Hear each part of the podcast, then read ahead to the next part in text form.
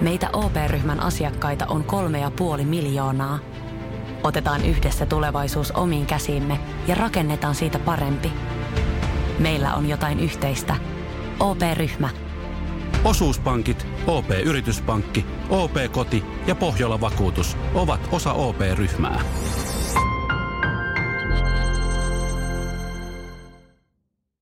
Ja sit mennään Kaukosen laidalle. Eli 17.35 lauantai-ilta, niin mikäs kauppa siellä tapahtuu? Kolumbuksen keskushyökkääjä Berlik Dubois siirtyy äh, Winnipeg Jetsiin vaihdossa sopimuksettomaan hyökkäjään Jack Roslovikiin ja suomalaislaitahyökkääjä Patrick Laineeseen. Tämä on Kaukosen laidalla NHL Podcast, joten otetaan seuraavaksi Askiin ohjelman juontajat Veli Kaukonen ja Niko Oksanen. Se olisi niin sitten ensimmäinen täysviikko NRI käytännössä takana, niin miltä meno maistuu osallistuja? No ihan, ei tässä mitään ihan hyvältä, että mitä tässä on matseja tullut katsottua ja pelejä seurattua tietysti, niin vähän tiedät, alkaa paistamaan se pelaamattomuus ei ole ollut preseasoneja alla ja alkuvuoden pelit on kanssa osaltaan näyttänyt siltä, että se kovin, kovin yritys ehkä sieltä puuttuu ja semmoista tietynlaista sekasartoa jossain peleissä on havaittavissa ja se on pitkälti tällä preseasonilla pistettävä niin kuin tai sen pystyy pistämään preseasonin puuttumisen taakse, mutta ei, ei tässä mitään mun mielestä on maailman paras jääkäkköliiga on, hyvä, että se on käynnissä ja pelejä ilo katsoo ja kyllä se tahti tästä paranee ihan varmasti, että, että eipä tässä. Joo, täytyy sanoa kyllä tässä mitä jotenkin tällä viikolla on katsonut pelejä, niin no niitä on kyllä katsonut aika paljon, mutta mutta semmoinen pääsääntöisesti mulla ollut semmoinen fiilis, että nyt pelit on ollut jo sille ihan hyvälaatuisia. Et siis toki on siellä ollut huoneakin pelejä, tietenkään ihan kaikkea pelejä ei ole kattonut. Mutta sen verran tässä nyt on kuitenkin itsellä pelejä takana, että mä oon joka jengiltä pystynyt katsoa yhden matsin vähintään, niin tässä voi linjaa aika kovasti nyt sitten, että missä tämä maailma makaa NHL osalta. Kyllä. Voiko joku muu kuin Montreal Canadiens voittaa Stanley Cupin tällä kaudella? No aika moni muu joukkue, mutta joo.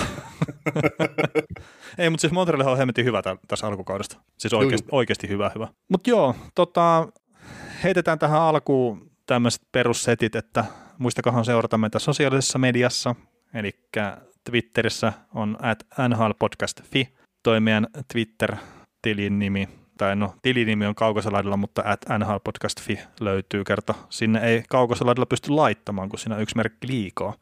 Instagramissa löytyy ihan at kaukosalaidalla ja Facebookissa samat setit. Ja sitten, jos nyt ensimmäistä kertaa esimerkiksi kuuntelet meitä ja oot jakso jossain kohtaa sitä mieltä, että nämä äijäthän puhuu jotain ihan järkevää, kenet on kiva kuunnella jatkossakin, niin kannattaa tilata meidät sitten jostain podcast-sovelluksesta, että esimerkiksi tuo Spotify, niin taitaa olla se suosituin kanava, mistä meitä tilataan, niin esimerkiksi sieltä sitten. Mutta toki pitäisi löytyä suhkot monista, niin kuin melkein kaikista muistakin suurimmista löytyy kyllä toi meidän podcasti. Ja sitten tota, palautetta saa laittaa meille, eli niin somessa kuin sitten vaikka sähköpostilla että kaukosen laidalla at gmail.com, niin sinne saa heitellä palautetta, että pyritään kyllä vastaamaan ihan kaikkiin, mitä meille tulee ja, ja, ja sitä kautta niin kuin olla myös aktiivisia meidän kuulijoiden suuntaan. Ja sitten meillä on myös otettu tämmöinen uusi käytäntö nyt tämän kauden puolelta, että niin, että otetaan joka niin maanantai jakso näitä kuulijakysymyksiä käydään läpi, niin niitäkin voisi pistää viikon mittaan ihan just someen tai sähköpostia, ihan kumpaa vaan. Yritetään muistaa, muistaa kerätä ne pois, pois talteen ja puhua ne sitten näissä jaksoissa läpi. Että tälläkin, tällä vi- menneellä viikolla niin on ollut ihaltavaa seurata sitä, miten paljon meillä on tullut kysymyksiä. Kysymyksiä tietysti monet kysymykset käsittelee samaa aihetta ja johonkin kysymyksiä ollaan jo vastattu aikaisemmissa jaksoissa, mutta, mutta kuitenkin se tuntuu tosi hyvältä, että ihmisiä kiinnostaa myös meidän mielipide näihin johonkin asioihin. Joo, ja sitten tietenkin sitä kysymyksiä tulee ihan älyttömästi, niin kaikkia sitten voida käydä läpi että sitten pitää poimia ne mielenkiintoisimmat ja ajankohtaisimmat, mutta laitetaan kuitenkin jonnekin nyt talteen sitten kysymyksiä, että jos ottaa sitten ihan vaikka semmoisen kyselyjakson pelkästään johonkin väliin myös, niin että pyrkii käymään ne kaikki myös läpi. No niin, ja tota, siellä tapahtuu kauppa just äsken. Aha, no niin, eli 17.35 lauantai-ilta, niin mikäs kauppa siellä tapahtuu? Täällä on Winnipeg Jets ja Columbus Blue Jackets tehnyt, tehnyt, tehnyt, tehnyt tällaisen mielenkiintoisen kaupan, jossa Columbuksen keskusyökkääjä Berluc Dubois siirtyy vaihdos, Winnipeg Jetsiin vaihdossa sopimuksettomaan hyökkäjään Jack Roslovikiin ja suomalaislaita hyökkää Patrick Laineeseen. Ja draft pikki saattaa olla vielä mukana tässä kyseisessä kaupassa. Okay. Näin tietää kertoa Darren Drager No mi- mistä se mitään tietää? No ei. No okei, eli tämä meidän jakson käsikirjoitus meni nyt ihan täysin uusiksi. Tai en mä tiedä täysin uusiksi, mutta tota, eli ilmeisesti otetaan Pierre-Luc Duboista tähän heti alkuun sitten. No otetaan, puh- puhutaan Pierre-Luc Dubois auki. Tota, haluatko mennä heti tuohon tradeen vai niihin syihin, mitkä nyt johti tuohon? Sulla, sulla oli mulle yllätys, niin puhutaan ne syyt.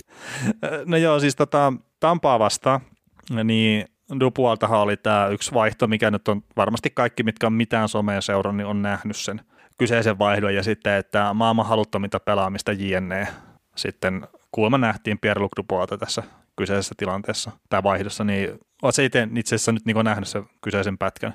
Sä oot varmaan katsonut pelinkin. Olen, olen katsonut peliä siitä tulee se hauska hauska huomio, että kommentoi sulle pelin jälkeen, että niin, että, että ei se Pierre-Luc Dubois kauheasti näkynyt to, to, ensimmäisen erän jälkeen tai muutakaan näkynyt kauheasti ottelussa, niin sitten sä vaan kommentoit mulle niin, että se ei pelannutkaan jär, erän jälkeen yhtään vaihtoa ilman, kun sä nähnyt sitä. Että. Joo, joo, tässä oli itse asiassa, ennen kuin mä menen siihen mun omaan pointtiin koko tilanteesta, niin perjantaina mä lähdin töistä ja rupesin kuuntelemaan sitten kattelisin, että jaha 31 ajatuksen podcasti on ilmestynyt. Rupeanpa kuuntelemaan sitä sitten tuossa kotimatkalla ja siihen heti alkuun tuli sitten ne jutteli sen Tampapeliin tapahtumat läpi, mitä siinä on tapahtunut. Ja mä olin sillä, että mä olin hetken aikaa, niin että mistähän nämä juttelee, kun nämä nyt normaalisti on näin tavallaan tuoretta juttua. Sitten mä sain kiinni sitä, että niin, että tämä on tämä peli, mistä ne juttelee, mikä mun on tarkoitus katsoa sitten, kun mä pääsen kotiin. Mm, Kiitti. Mm, hyvin mennyt. mutta eihän nyt tietenkään lopputulosta tai mitään semmoista siinä spoilannut, mutta että mä tiesin kuitenkin jo ennen kuin mä olin kotona, että Dubois ei ole palannut sen ensimmäisen erän jälkeen ollenkaan. Ja mä en ole tosiaan katsonut mitään somea tai muuta, mutta tässä podcastissa sitten se kävi ilmi mulle, että ne oli kuitenkin niin sitten ajan hermolla siinä, että ne oli sitten heti pelin jälkeen äänettänyt se lisäpätkä vielä siihen heidän podcastiinsa. Joo, Pierre LeBrun tietää vahvistaa tätä tietoa niin, tai tätä tradea niin, että, että tota Blue Jackets pistää kolmannen kierroksen varauksen vielä. Sama, okay. sama eli nimenomaan, että Blue Jackets on pistämässä Pierre-Luc Dupuan ja kolmoskierroksen varauksen Winnipeg Jetsiin vaihdossa Laineeseen ja Roslovikkiin. Okei. Okay. No mutta mä nyt haluan tähän vaihtoon ottaa silleen vähän kiinni. Kertaa, mun mielestä on tosi hölmöä, että siis Dupu ei ole pelannut hyvin alkukaudesta. Ja siis se näyttää haluttomalta ja kaikkea siinä tilanteessa. Mutta mun mielestä on tosi tyhmää, että tuommoisen yksittäisen vaihdon perusteella lähdetään sitten ristiinnaulitsee sosiaalisessa mediassa tai ihan missä tahansa joku pelaajan halua pelata kyseistä peliä. Ja hän on nyt piikillä ollut just sen takia, kun hän on pyytänyt treidiä pois ja kaikkea ja no nyt se sai sen treidin pois joukkueesta. Mutta tavallaan, että sä otat just ton, missä se joo luistelee vähän miten sattuu ja näin, ja sitten se häviää kamppailutilanteen kulmassa. Siinä oli kaksi pelaajaa vastustajalta mukana, mutta kuitenkin. Ja sitten sen perusteella kerrotaan, että se on paska pelaaja ja se on haluton nyhväri ja kaikkea. Niin se, se ei vaan jotenkin tunnu minusta oikealta. Ja kun näitä on Alexander Ovechkinista ja kumppaneista on näitä ihan vastaavia juttuja, että otetaan joku yksi vaihto, sitten sulla on joku sopiva narratiivi siihen, ja sitten sä heidät se someen ja kerrot, niin kuin, että näin tämä maailma makaa tässä. Ja mä en sano sitä, että Dubu on pelannut hyvin. Se ei ole pelannut hyvin. Mutta se vaan, että tuo yksi vaihto otetaan jotenkin piikkiin siinä, ja sitten sen perusteella ei pelkästään sosiaalinen media, vaan ihan koko mediakenttä tarttuu siihen hommaan. Ja vain ja ainoastaan sen takia, että tämä nyt on kuuma aihe. Jos se olisi pelannut vastaavan vaihon viime kaudella, ja ihan varmasti on pelannutkin, ketään ei olisi kiinnostunut paskaakaan koko homma. Niin. Kyllä. Mutta mut siis toi, toi on vaan, että Siis sä saat ihan joka ikistä pelaajasta niin kuin jossain kohtaa melkein mitä tahansa peliä. Sä saat tuommoisen vaihdon kuvattua. Se ei ole mitään munanravia koko aika se pelaaminen. Ja se itse se peli Tampa Columbus, niin ei millään pahalla, mutta se oli aika hohojakka. Siis se oli Joo, se, molemmilta se, joukkueelta. Joo, ei siinä ollut mitään samaa esimerkiksi mitä pudotuspelien, pudotuspeliottelusarjassa, mitä se oli jokainen vaihto sitten. Että tässä, t- tässä kaksi tavallaan hyvää joukkuetta puolusti keskiolua aika hyvin pois, mutta kummallakaan ei riittänyt oikein liike murtaa, murtaa sitä. Ja, ja Tampa voitti sen kyllä ihan ansaitusti, ansaitusti loppupeleissä. Että, että ei, siinä, ei siinä ihan liikaa maalintekopaikkoja ollut. Ei, ei, ei, ei, siis. ei kyllä se oli just semmoinen perustylsä kausi on saatu käyntiin, niin semmoinen marraskuinen, marraskuinen ottelu, että pelataan nyt pois alta, kun se lukee kalenterissa. Mm. Korpisella oli hyvä, piti etenkin siinä hetkinen toisen erän loppupuoli, kun se nyt oli semmoinen. Niin taisi olla, missä Kolumbuksen korttitalo sortui ihan totaalisesti muutaman kerran. Ja siinähän se teki Tampasen maalisakin, ainakin yhden maali. Niin, niin Kaksi. Niin tekikö se kaksi maalia sen toisen erän loppuun? Joo, ne siis, siis minuutin sisään tuli kaksi maalia. Niin, niin, niin olikin joo, mutta siis se vaan oli niin kuin jotenkin ihmeellistä, että se ei ollut semmoista Kolumbuksen tapasta kiekkoa. Et siellä oli koko ajan kaksi ykköstä ja kaikkea muuta vastaavaa, sitten Korpisalo piti sen pelin hengissä niille. Mutta ehkä tämä Dubuan tilanne on vaikuttanut sitten koko joukkueeseen. Ja se olisi tavallaan mielenkiintoista ehkä joskus kuulla, että mitkä on ne syyt, minkä takia Dupua on ollut nyt jotenkin niin halukas lähteä tuosta joukkueesta. Kerta se on ostanut joku, joku aika aikaisemmin, niin se on ostanut kämpän sieltä, maksanut ihan hyvän hinnan. Kaikki on vaikuttanut hyvältä, mutta sitten kuplapudotuspelit, ilmeisesti siellä on sitten tapahtunut jotakin, että minkä takia hän haluaa pois. Kertaa se, kun se teki sen sopimuksen, niin se oli jo siinä kohtaa tiedossa, että hän haluaa pois, ja hän teki sen sopimuksen sen takia, että se on helpompi tavallaan sitten kauppaa se pelaaja eteenpäin. Se, sen oma ajatusmalli oli se, että hän auttaa joukkuetta tässä, kun hän allekirjoittaa sopimuksen. Mutta mut, no on tietenkin semmoisia juttuja, mihin me ei välttämättä saada ikinä vastauksia, että tarviiko saada vastauksia, että jos se nyt on esimerkiksi pelaajien välillä jotain kiistaa, niin mä en tiedä, tarviiko meidän ikinä saada niitä tietää sitten. Mm. Mutta toi on ikävä juttu. Kerta se pelaaja, mikä on nähty alkukaudesta, niin se ei ole se pelaaja, mikä se on. Joo, se, se, se on just näin, ja, ja tota, kyllä Pierre-Luc Dubois oli semmoinen sentteri, mistä nyt ollaan aikaisemminkin puhuttu tietysti jaksoissa, että minkä varan olisi hyvä mun mielestä joukkuetta rakentaa, että me annettiin siinä Mäkisjaksossa sitä vertausta, että se olisi niin kuin tavallaan se Vancouver Canucksin puuhorvat tyylinen pelaaja. Ja se on luotettava kahden suunnan vahva sentteri, pystyy tekemään tehoja. Täytyy kyllä matchapata kanssa, pystyy pimentämään myös vastustajaa ja näin. Että.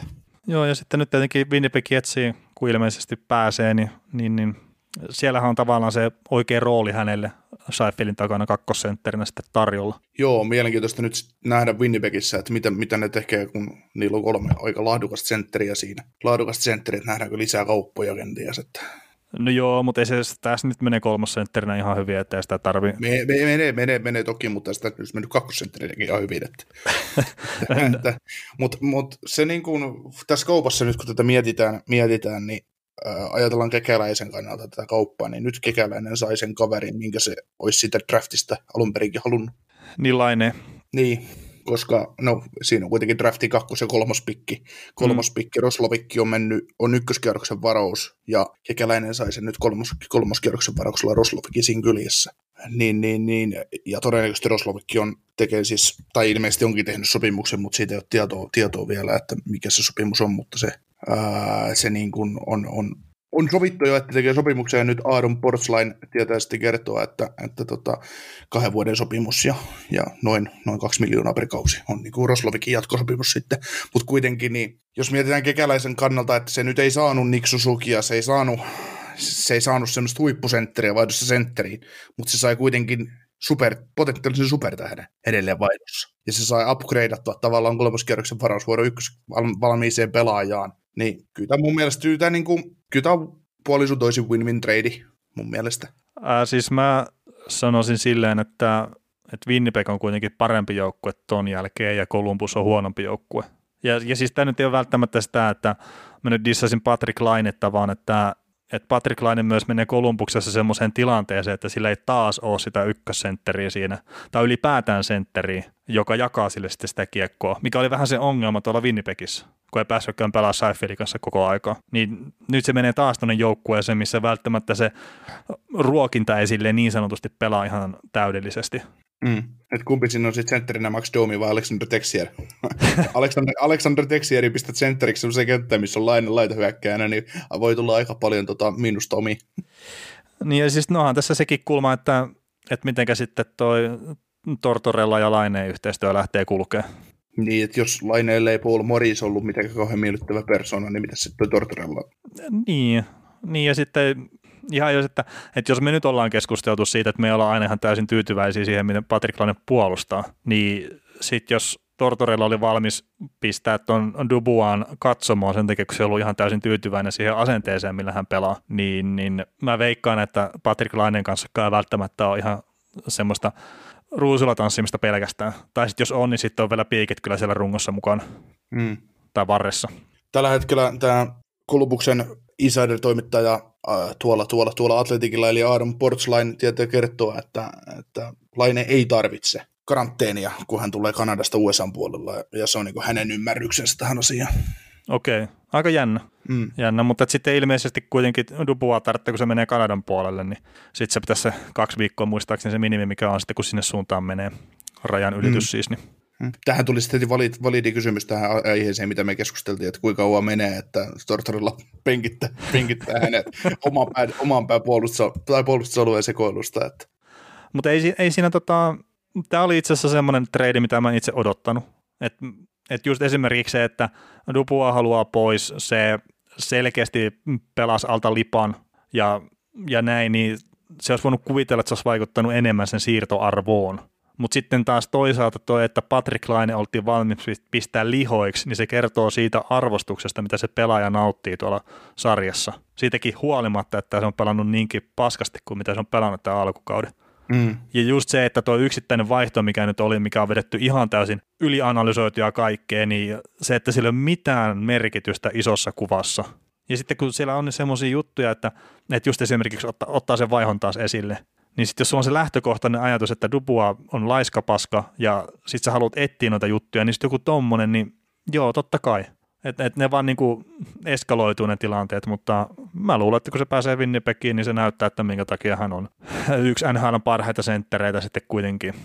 Joo, siis se on hieno nähdä tuo Duboissi, Duboissi Winnipegin pelitavassa. No se, jos oli mua tehty täysin toi pelaaja Kolumbuksen pelitapa, niin kyllähän niin menee Winnipegin pelitavassa mm. sitten oikein, oikein hyvin. Ja se on hieno nähdä, mitä, mitä tuo jengi tulee saamaan, saamaan aikaiseksi, mitä se jätkä tulee saamaan aikaiseksi tuolla. Että. Ja, ja, ja, siis onhan se Kolumbuksellekin, että ne saa oikein gamebreakerin nyt. Ja, ja siis olette nyt Patrick Lainesta mitä mieltä tahansa, ne jotka ei välttämättä niin paljon dikkaile siitä, niin se on sillä laukauksella, se on gamebreakeri tuossa sarjassa. On, ja nyt se toi lisää tavallaan, jos mietitään Duboisia Lainetta pelaajina, niin kyllä Laineessa on enemmän semmoista oikeasti supertähtipotentiaalia, mitä sitten taas Duboisissa. Dubois on just niin kuin, hän on todella laadukas hyökkääjä, hän on ihan elitti hyökkääjä NHL, hän pystyy vielä kasvaa entistä paremmaksi, mutta, mutta enemmän Lainessa välttää kuin Dubois. Enemmän se, enemmän se Van Timer yläkulmaan se välttää kuin se kiekon karvaus. Mm, niin ja siis mm, Dubois saattaa, tai niin kuin onkin varmaan pääsääntöisesti ää, tärkeämpi, arvokkaampi pelaaja joukkueelleen kuin Laine, mutta että Lainella on sitten se ase, millä se pystyy ratkaisemaan esimerkiksi niitä pudotuspelisarjoja. Ja täysin ilman mitään tilaa ja aikaa ja muuta, niin sieltä lähtee se laukaus ja sen ei pitäisi mennä maaliin, se menee silti.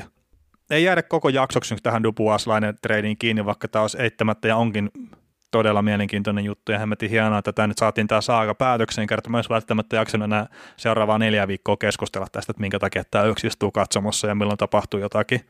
Joo, ja Jets muuten syö 26 pinnalainen palkasta ilmeisesti, että se saadaan niin siis... niin sopimaan käppeihin. Mulla oli ihan toinen juttu on mielessä Dupuasin liittyen, että mä menen, mutta siis, onks, siis mikä tämä arvo, mikä Lainilla on tässä treidissä laskettu? Hmm. Se vaan laskee alaspäin tavallaan koko ajan. Niin, että siis mikä juttu tämä on? Että ei se nyt niin paskasti ole pelannut. Hmm. Ja mun mielestä avannut tämänkin kauden tosi hyvin. Hmm.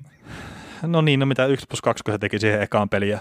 2 plus 1. 2, niin 2 plus, niin. No, no kuitenkin kolme pistettä. Ja sitten on ollut loukkaantunut sen jälkeen.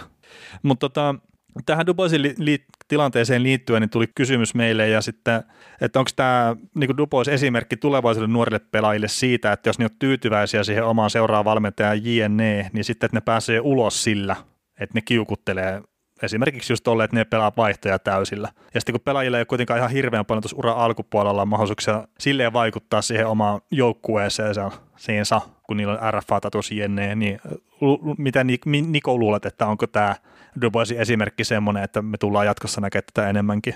No tota, tässähän on ollut nyt niin viitteitä tähän, tähän liittyen NHLssä enemmänkin. Tässä me kaikki nyt muistetaan Mike Babcock, Mitch Marner saaga. se ei näkynyt kentällä asti vielä, mutta, mutta mä, mua suoraan sanottuna alkaa vähän pelottaa se, että pelaajat, kun tullaan tähän millennium-aikaan 2000-luvulle, niin pelaajat alkaa niin kuin tuomaan tätä tällaista persoonaa esiin tai tavallaan käyttämään käyttämään näitä niin kuin mahdollisuuksia vä- vähän väärin hyödyksi. Että tästä alkaa tule, tulemaan vähän semmoista, mitä on niin kuin koripallossa havaittavissa, että NBAn puolella en seuraa NBAtä kovin tarkkaan, mutta Houston Rocketsin pelaaja James Harden tuli ylipainoisena pelaamaan ensimmäisiin peleihin vai harjoitusleirille ja ensimmäisiin peleihin, jotta hän, hänet treidataan pois siitä joukkueesta. Kunnes hän pääsi sinne joukkueeseen, mihin halusi, niin kas kummaa lähti painoa 10 kiloa ja peli rupesi kulkea. Mm. No siis toki sanotaan näin, että ei nämä miljonäärit ole ainoita, jotka osaa kiukutella, että Erik Lindros esimerkiksi aikanaan kertoi ihan suoraan, että hän ei ole sitten pelata peliäkään, että myykää pois. Mm. Yhden vuoden se joutuu oottelemaan ja sitten ne myy sen pois. Että ei, ei, ei, ei siinä ja öö, kun ne on vähän hankalia sille, että jos se mietitään, että, että just Duboisin tilannetta, niin se on sen tason pelaaja jo, että sillä on vähän varaa ruveta hankalaksi. Et jos se rupeaa hankalaksi, niin seuran on vähän pakko päästä siitä eroon. Kert, niillä ei ole mitään muuta kuin hävittävää siinä. Toki siis pelaajalla itselläänkin voi olla vain hävittävää siinä tilanteessa, mutta enemmän se on seuralla sitten kuitenkin. Mutta sitten on paljon semmoisia pelaajia, mitkä jos ne rupeaa kiukuttelemaan tolleen, että mä en tee sopimusta tai muuta, niin sitten seurat on vaan, no, no siinähän ettei. Ei sulle kukaan offersiittiäkään tarjoa. Ai sä pelaat paskasti, me pistetään sut sitten AHL, ei sua kukaan ota Weberestäkään, jos olisi esimerkiksi semmoinen tilanne, että pitäisi mennä Weberetten läpi AHL. Et se on hyvin pieni määrä pelaajia loppupeleissä, jotka pystyy käyttämään sitä omaa tekemistään aseena just seuroja vastaan. Ja, ja tämäkin on mun mielestä just Dubosin kohdalla, että, että minkä takia sitten se joku, joku toinen seura haluaa sen, kun se on yhden kerran tehnyt jo tämän, että se on lähtenyt selkeästi primadonnailemaan, niin se on vähän just hankala. Toki tämä nyt on ratkennut tämä tilanne, niin sitä ihan turha spekuloida enää, mutta siis noin no antaa vaan niin kuin ei välttämättä pelaajasta, mutta että siitä ihmisestä semmoisen vähän kuvan, että, että sitten kun se homma menee vähän vaikeammaksi, se tulee sitä vastatulta ja muuta, että onko ne valmiita tekemään sitä riittävää. Että sitten kun sä tarvit sen kaverin sinne Stanley Cup-finaalien seiskapelin jatkoajalle, niin onko se valmis tekemään kaikkensa siihen voittaakseen. Niin, no toki se tilanne on täysin eri kuin runkosarja joku kolmas ottelu, mutta, mutta joo, ei siinä. Hei, to, tuli mieleen muuten noista kiukutelle, kiukutelleista pelaajista, niin Pavel Bureha esimerkiksi semmoinen, mikä aikanaan halusi Vancouver Canucksista ulos ja ei suostunut allekirjoittaa sopimusta sinne enää. Niin toi Brian Burke itse asiassa sitten kun se joutui myymään sen pois, niin se oli että hän ei tule saamaan semmoista diiliä, mikä on hänen joukkueelleen hyvä, mutta hänen kädet on sidotut. Että kun pelaaja ei tullut, se ei tehnyt sopimusta, niin se ei voinut tulla pelaamaan. Et se oli ehdottanut sitä Bureille, että hei, tee sopimus, tuu pelaamaan, pelaa kymmenen peliä. Jos siihen mennessä me ei saada sulle tehtyä sopimusta, niin sitten istu. Mutta tuu pelaamaan, niin ne saa paremman hinnan siitä. Ei sopinut pelaajalle. Hmm. Et ky- kyllä ne pelaajat pystyy jo pakottaa sen käden, mutta et sun pitää olla sitten spesiaalipelaaja. Et jos sä nyt oot, no nyt vaikka Juoli Kiviranta, niin siinähän kiukuttelet. Et niin vaikka... Sä oot aika, nope- aika nopeasti Waversissä, niin. farmi, et ei siis mitään. No niin. Mutta tota, tässä nyt tuli sitten, mitä, parikymmentä minuuttia ainakin tuosta Duboin tilanteesta tähän alkuun, kun kuviteltiin, että se ei kerkeä tehdä jaksoa ollenkaan. tai jakson äänityksen ajalle, mutta se kerkesi oikein mukavasti ja mentiin sen nyt läpi ja jatketaan sitä sitten sen purkamista sitten tulevaisuudessa, kun nähdään nämä jo pelaajat uusissa joukkueissa ja palataan siihen sen verran vielä, että Jack Roslovik ei tarvitse mitään karanteeneja, koska hän on Kolumbuksessa tällä hetkellä jo muutenkin. Ja, ja tota... hän oli valmiina siellä. Onko se Patekin siellä ollut pari viikkoa jo valmiina? ja, tota, ja tota, Dubois missaa minimissään seitsemän peliä. Joo, se on paha. Joo. Se on paha. Sub- Super Bowlin jälkeisellä viikolla pääsee peleille. Eli helmikuussa joskus pari viikon päästä. Joo, mutta mut siis on toi Winnipegille, okei se puolustus on edelleenkin ihan mitä sattuu, mutta se, siellä muuten, se Winnipegin hyökkäys on kuitenkin ollut tosi hyvä. Ja no okei, Laine tippuu sieltä laituriosastolta pois, mutta on se siltikin ihan äärettömän kova edelleen. Et se, se Winnipegin joukkue, niin se pitää nostaa nyt tässä kohtaa semmoiseksi mustaksi hevoseksi tuohon Kanadan divisioonaan. Että et se, sen verran se niin mun näkövinkkelistä vaikuttaa tuohon sen divisionan voimasuhteisiin ihan jo pelkästään tuo kyseinen trade. Korona.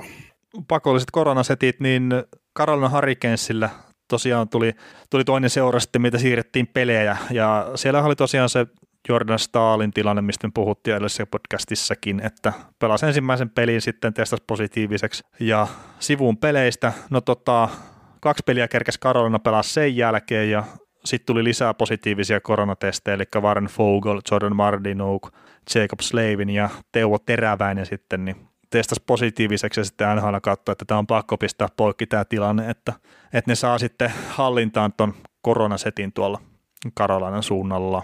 Ja ehkä joukkue, mikä kärsii tästä kaikkein eniten, niin on Florida Panthers, niin niiltä on siirretty nyt jo neljä peliä koronan takia. Niillä itsellä kuitenkaan ollut yhtään koronaepäilyä edes, että, että niillä tulee jossain vaiheessa vähän kiire pelien kanssa. Joo, ja saa nähdä, että saadaanko ne sopimaan aikatauluun vai, vai, tota, vai täytyykö, täytyykö NHL ottaa se, se piste keskiarvo, keskiarvo käytäntö mukaan, että saadaan, niin kuin, jos välttämättä kaikille joukkueille ei tuu peli. Niin, no toki tässä nyt ollaan niin alkuvaiheessa ja sitten ne, mun muistaakseni niistä tuli jo noin uudelleen tuo uusi skedulle ulos, että en ole nyt ihan varma, mutta taisi tulla jo kaikki ne uudet, että, että miten ne on saatu tuonne sujauteltua. Et sehän oli rakennettu se aikataulu silleen, että, että siellä on sitä löysää kuitenkin jonkun verran.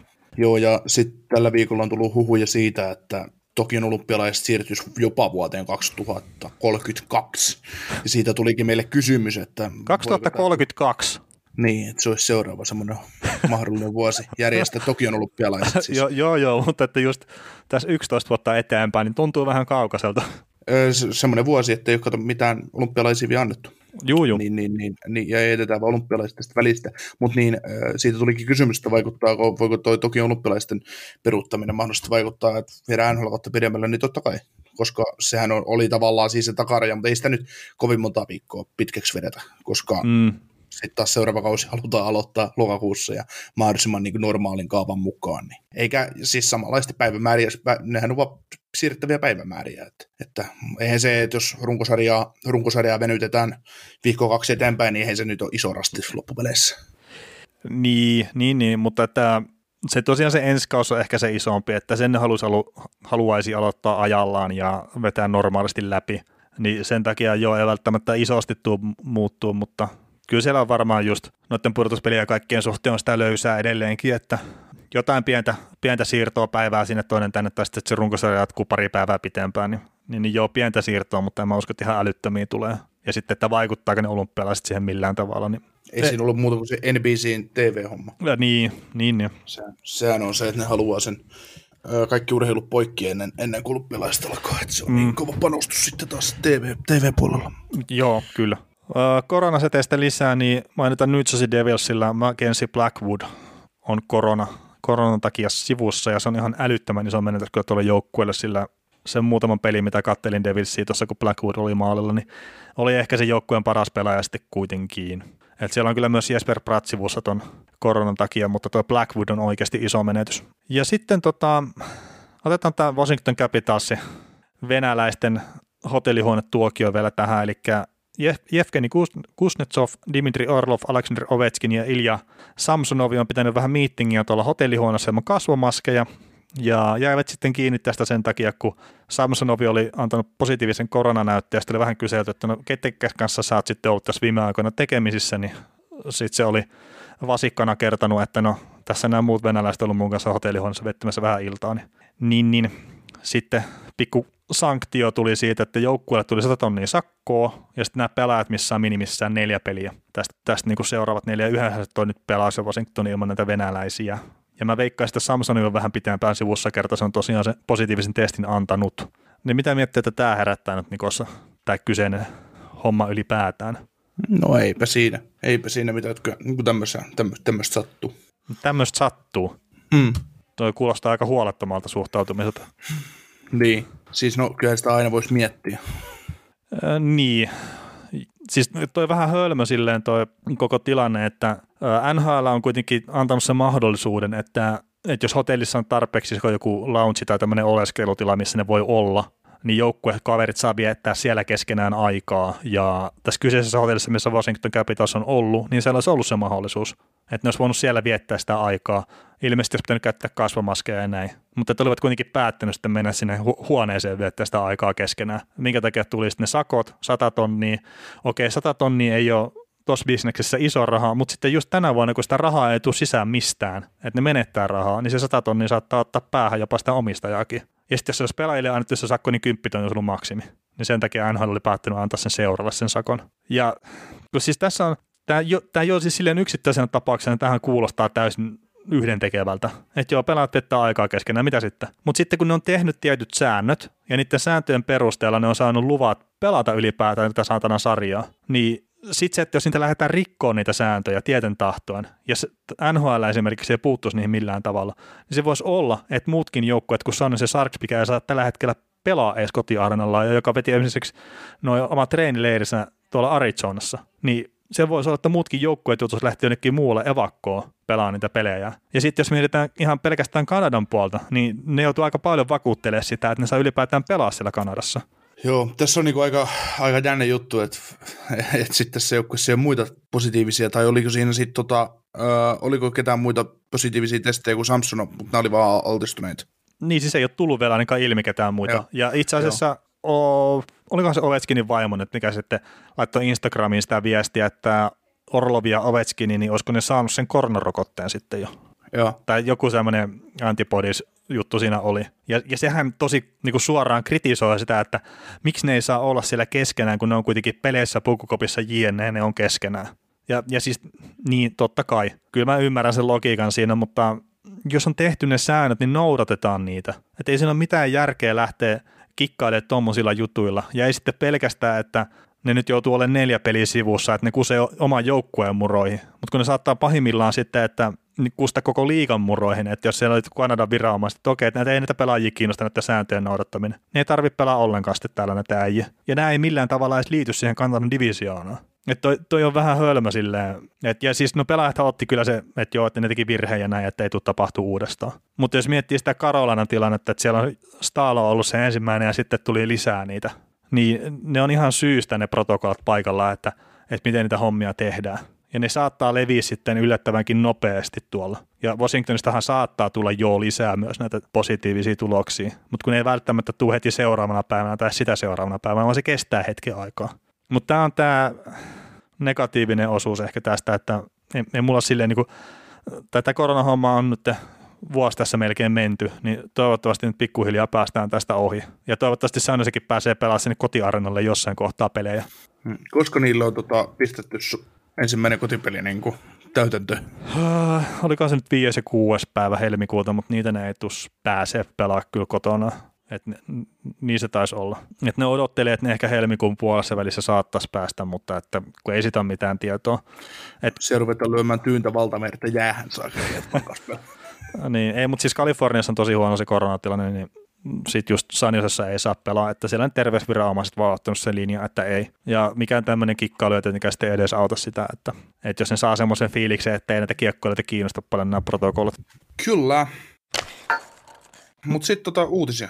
No uutisia ja muita keskusteluaiheita, niin sitten seuraavaksi. Ja tota, hauska tämä tavalla, että kun NHL nyt nämä älykiekot ollut käytössä pudotuspeleistä asti, niin nyt sitten tällä viikolla ne päätettiin ottaa pois peleistä sen takia, että pelaajat oli valittanut vähän niiden laadusta, ettei ole tasalaatusta settiä, että mitä tulee sieltä tehtaalta. Ja ettei ole kulma liukunut jäällä ihan tasaisesti ja näin. Ja sitten Toronton pojat oli myös käynyt vähän vaala käyttänyt niitä kiekkoja, niin on ollut eri painosiakin, että, että tämä nyt ei mennyt ihan silleen älyttömän hyvin sitten toi noiden kiekkojen kanssa, mutta nyt pelataan sitten normikiekoilla pakko hei kysyä nyt, kun Niko katsot eri kautta NHL-pelejä kuin minä. Että mä katson itse aina NHL TVn kautta. Sä teet katsoa ihan Viaplayn kautta sitä Viaplayn lähetystä. Joo. Niin onko niissä Viaplayn lähetyksissä, näkyykö niissäkin välillä niitä, kun pelaajilla on ne chipit noissa peliasuissa, että ne pystyy seuraamaan niitä, niin näkyykö niissä Viaplayn lähetyksissä välillä niitä nimilaattoja, että ne seuraa vaikka Mike Hoffmania? Joo. Eikö se ole pikkasen ärsyttäviä? Niin, en mä siis no sen pienen hetken aina. No siis se vähän riippuu, kun siinä Blues-pelissäkin, mistä mä nyt puhuin, tämä Hoffmani, niillä oli ne kaikki pelaajat, mitkä Bluesilla oli kentällä, niin jossain kohtaa, että kaikkien nimilautat näkyy. Ja sitten silleen, että tässä pitäisi varmaan tätä peliäkin pystyä seuraamaan jotenkin. Mä oon nähnyt niitä vaan siinä tilanteessa, kun ollaan jossain aloituksessa, että se Roman Josi nyt on tuossa kohtaa ja näin. No joo, siis noissa mitä mä itse katson joitakin pelejä, en siis älyttömästi, niin on jäänyt joksikuksi aikaa sinne pyöriin, niin se kyllä häiritsee mua jonkun verran. Ja, ja sitten tämmöinen toinen todella pieni valituksen aihe, mutta sinivivan tuntumassa näkyy näitä TV-lähetyksiin upotettuja mainoksia. Mä en nyt en osaa mitään hienoa nimeä niille sanoa, mutta että kuitenkin ne on vaan siinä TV-lähetyksessä näkyviä mainoksia, mitkä on upotettu siihen TV-lähetykseen. Joo. Niin jotkut niistä on ihan hemmetin ärsyttäviä, kun näyttää pelät luistelee sitä läpi, että se ei ole millään tavalla luonnollisen näköinen. Ja sitten, ja sitten toiset on sillä, että ne ei haittaa millään tavalla. Joo. Mut, en mä niihin kiinnitä mitään huomioon. No mä oon ruvennut kiinnittää, kun ne vaihtoina mainokset siellä ja sitten kun ne välillä on semmoisia to- tosi turhia. Joo, siis tota, silloin kun oli World Cup, viimeksi pelattiin Torontossa, niin, niin siellähän oli ne laitamainokset, jotka vaihto. Se oli ihan hirvittävä. Siellä pyö, kiersi joku autosta, se oli rataa, tai laita, laitaa pitkin painoja. Sitten kun kuvattiin vaikka Plexin takaisin kamerasta, niin sitten ei ole edes yhtään mitään sille, mitä. No joo, mutta siis nämä on niin maailman pienimpiä ongelmia kyllä, että mutta pitää, pitää keksiä jotain valitettavaa kuitenkin, ettei liian positiivisesti mettä. Kyllä. Siellä oli pitkään semmoista huhua Floridan suunnalla, että Keith Jandl aloittaisi kauden katsomossa, mutta ei saanut, ei, ei joutunut katsomusta aloittaa ja pääsi pelaamaan heti kauden ensimmäisen ottelun Chicago Blackhawksia vastaan. Teki maa, uran sadannen maalinsa ja, ja tota, teräsmies putki putki jatkaa kasvamista. Eli. Joo, ja kahteen peli 1 plus 2 tehot tehnyt, että, että nyt sitten tosiaan niiden piti pelaa Carolinaan vastaan, niin ei ole päässyt uudestaan peleille, mutta enpä nyt katsonut, ketä vastaan ne pelaa seuraavaksi, mutta että toivottavasti Jandle nyt taas pääsee peleille kuitenkin, että jonkun semmoisen jutun näin, että oli harjoituksista poistunut ainakin ennakkoon tuossa viimeisimmän pelin jälkeen, että kun olivat harjoitelleet, niin olisiko ottanut pikku lipat ja sitten lähtenyt menee, että, että toivottavasti ei satuttanut itseänsä pahasti. Joo. Sitten tota Florida Panthersista vielä sen verran, sen verran tota, että ovat olleet yleisömagneetti alkaneella kaudella, että nyt sitten tässä kun Dallas pelasi ensimmäisen kotiotteluunsa, niin Dallas meni nyt sitten ohi, ohi mutta Floridassa on oli, oli kauden avauksia niin 4147 katsojaa ja Dallasissa oli 4214 katsojaa. Eli no niin, kyllä, kyllä, kyllä se huomasi tunnelmassa heti, että siellä Dallasissa oli enemmän porukkaa. Kyllä, kyllä. Ei, mutta siis oli hemmetin hieno katsoa Dallasin peliä, kun oli oikea, oikeata yleisöä siellä paikalla ja sitten että kuului sitä oikeaa hurraamista, ettei ollut niitä feikkiääniä. Et siis to, toisaalta myös on vähän hassua tässä tilanteessa, että siellä on niitä ihmisiä paikan päällä, mutta kyllä ne aika välisti siellä sai olla, olla sitten. Hei, Janlesta mä sanon vielä sen verran, että se ilmeisesti loppupeleissä meni kuitenkin silleen, että, että joukkueen muut pelaat oli käynyt sanoa sitten johdolle, että se Jandle on sitten hyvä olla kyllä siellä kokoonpanossa sitten, kun tämä kaus alkaa, että me ei muuten oikein dikkailla tästä hommasta. Et, et, ilmeisesti ainakin joukkuekavereiden kanssa arvostettu, tai joukkuekavereiden piirissä arvostettu pelaaja, vaikka tota, toisenkin juttua on vähän liikkunut. Mutta joo, mites Adam McQuaid lopetti uransa? Kovaotteinen puolustaja, mitä ainakin itse muistelen. Joo, ei mitään tota, noin, mm, siis mun mielestä hyvä, hyvä, hyvä kolmosparin pakki ja pelasi siinä roolissaan monessa eri seurassa hyvin ja, ja, ja ei siinä niin kuin hyviä eläkepäiviä hänelle, että Stanley Cupin tuli voit, kerkäs voittaa ja kaikkea muuta. Että mitäpä, mitä tuommoiselle kaverille sitten voisi enempää tavallaan toivoa, että hän sai varmaan uralta, äh, jääkökkölän uraltaan enemmän, mitä uskalsi toivoa. Joo, Bostonista jäänyt itselle lähinnä mieleen kyseinen kaveri. Tuossa tota, on tuo pikku pelaajakappa tapahtunut, eikä nyt tosiaan puhuta tästä Dubaa lainekaupasta, vaan Colorado ja Minnesota vaihtokauppa Ian Cole vaihdossa Greg Patteriniin, niin siinä nyt ei varmaan mitään sen kummallisempaa. Et... Niin mä luulen, että jos siellä olisi Kill Makari ja Ryan Suter vaihtanut osoitteita, niin se olisi voinut ehkä, tai paremmin sanottuna Kill Makari ja Matthew Dumba olisi vaihtanut osoitteita, niin se olisi aiheuttanut jotain aaltoja NHL meressä, mutta niin. Ian Cole, Greg Baderin, niin se ei kauheasti aiheuta. Joo. aiheuta. Yspakkeja, ei siinä mitään muuta.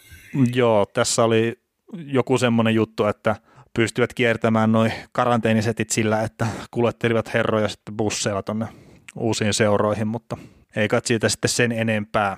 Sitten on semmoinen pieni tai muutama keskustelupointteri tästä tulee, tulee ehkä, mutta tota, Brendan Lemieux blokkasi kaksi kertaa Kiekon Devilsia vastaan samassa vaihdossa, niin mitä mieltä tilanteesta? No, jakkoa kuuluu syödä. Vai kuuluuko? Niin, se vähän riippuu.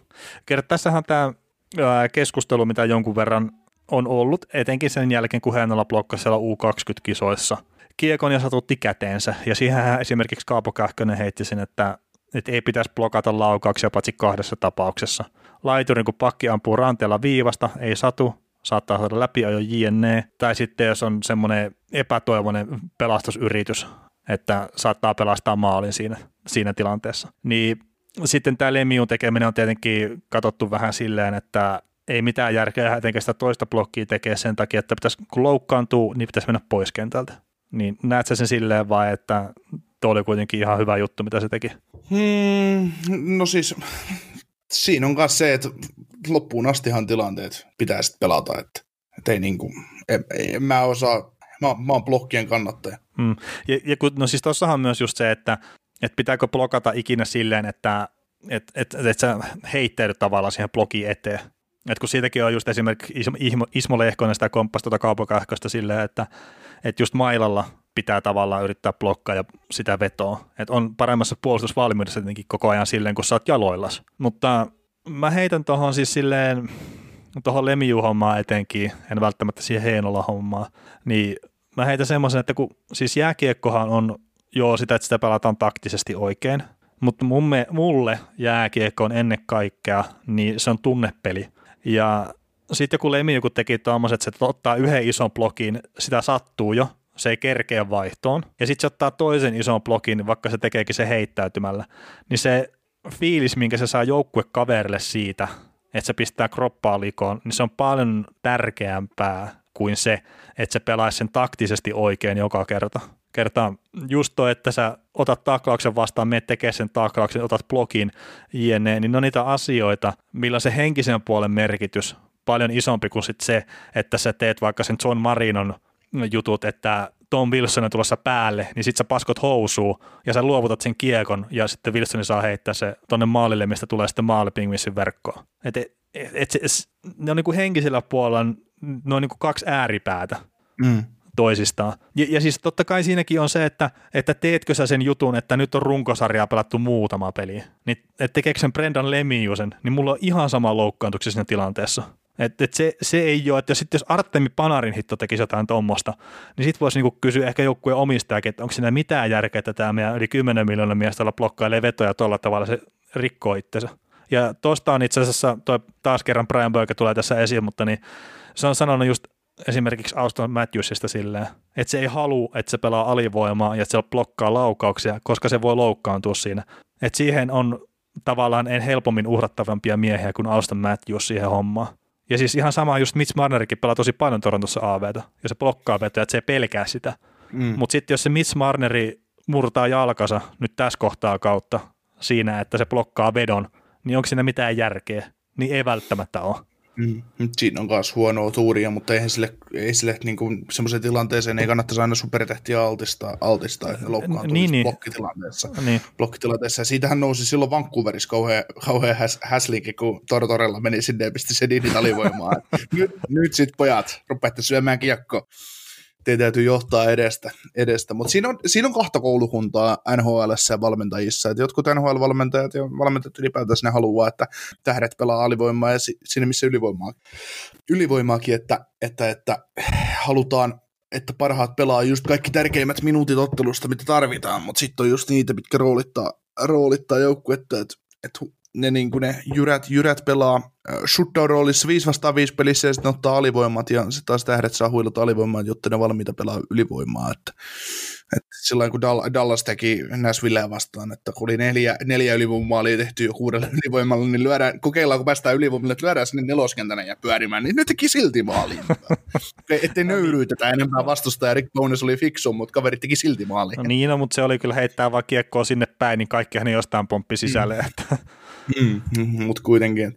Eihän se siis, joo, ei, kyllä mä, jos mä olisin valmentaja, niin kyllä mä säästäisin tähti, tähtipelaajat niin kuin siltä. Siis mä vaatisin heitä blokkaa, siis pelaajia pelaamaan joukkueelle, ottamaan blokkeja ja muuta, mutta mä en pistäisi alivoimaan niitä pyörimään ottamaan blokkeja. Mutta toikin just, että, että sanotaan, että pitäisi mailalla vaan tehdä blokkeja tai este, estelyitä, niin kyllä mä niin kuin itse e, e, entisenä maalivahtina näen sen niin, että mieluummin sitten, jos sä, kiekko, jos sä menet blokata kiekko, niin syö se että sä niinku, älä, äläkä mene puolivillaisesti siihen, koska jos sä menet vaan mailalla tavalla blokkaamaan, se ottaa mailasta kimmokkoa ja se lähtee yläkulmaan. Niin. Mm, no, mutta sekin riippuu, että mistä kohtaa kalkolla se lähtee se veto sitten. Mm, niin, niin, niin, niin, niin. Et siis niin no blokkaaminen on vähän sama kuin lauko, laukaisulinjan estäminen, estäminen ja mone, monesti myös niin pelaajat tekee sitä, että se laukaisu ei edes päädy blokiksi, koska ei tule koko lauka, laukausta, kun peitetään sitä laukaisulinjaa tavallaan. Niin, niin, niin. Ja, ja siihenhän se perustuu monesti, että tähtipelatkin saattaa pelastaa alivoimaa, että kun niillä on se liike paljon parempaa kuin sitten monilla nelosketjun jyrillä, niin ne pääsee peittää paljon paremmin sen laukaisulinjat, niin ei tarvii edes blokkaa sitä. Mutta se, se niinku just tavallaan, että jos sä pistät toisen polven maahan ja lähdet sillä blokkaa ja sä saat nilka, nilkkaa sen kiekon, niin mä en ole ihan varma, että onko se silleen fiksu. Mm. Et, et toki siinä on ero, että pelaat sä runkosarjan jotain neljättä, viidettä peliä, tai no itse asiassa melkein samaa mitä runkosarjan peliä niin pitkään kuin se pudotuspelien kannalta oikeasti tärkeä kamppailu, vai pelaat sä sitten maailmanmestaruuskisoissa niin loppuottelua, tai Stanley Cup-finaaleissa sitten vaikka just sitä seiskapeliä ja jatkoaikaa, niin siinä on vähän silleen, että toisessa tilanteessa niin joo, sitten pitäisi syöksyä vaikka pää sen kiekon eteen ja toisessa tilanteessa sitten siinä runkosarjapelissä niin sitten kannattaa kaksi kertaa ehkä miettiä, että haluatko se esimerkiksi Ovechkinin laukasta blokata. Mm.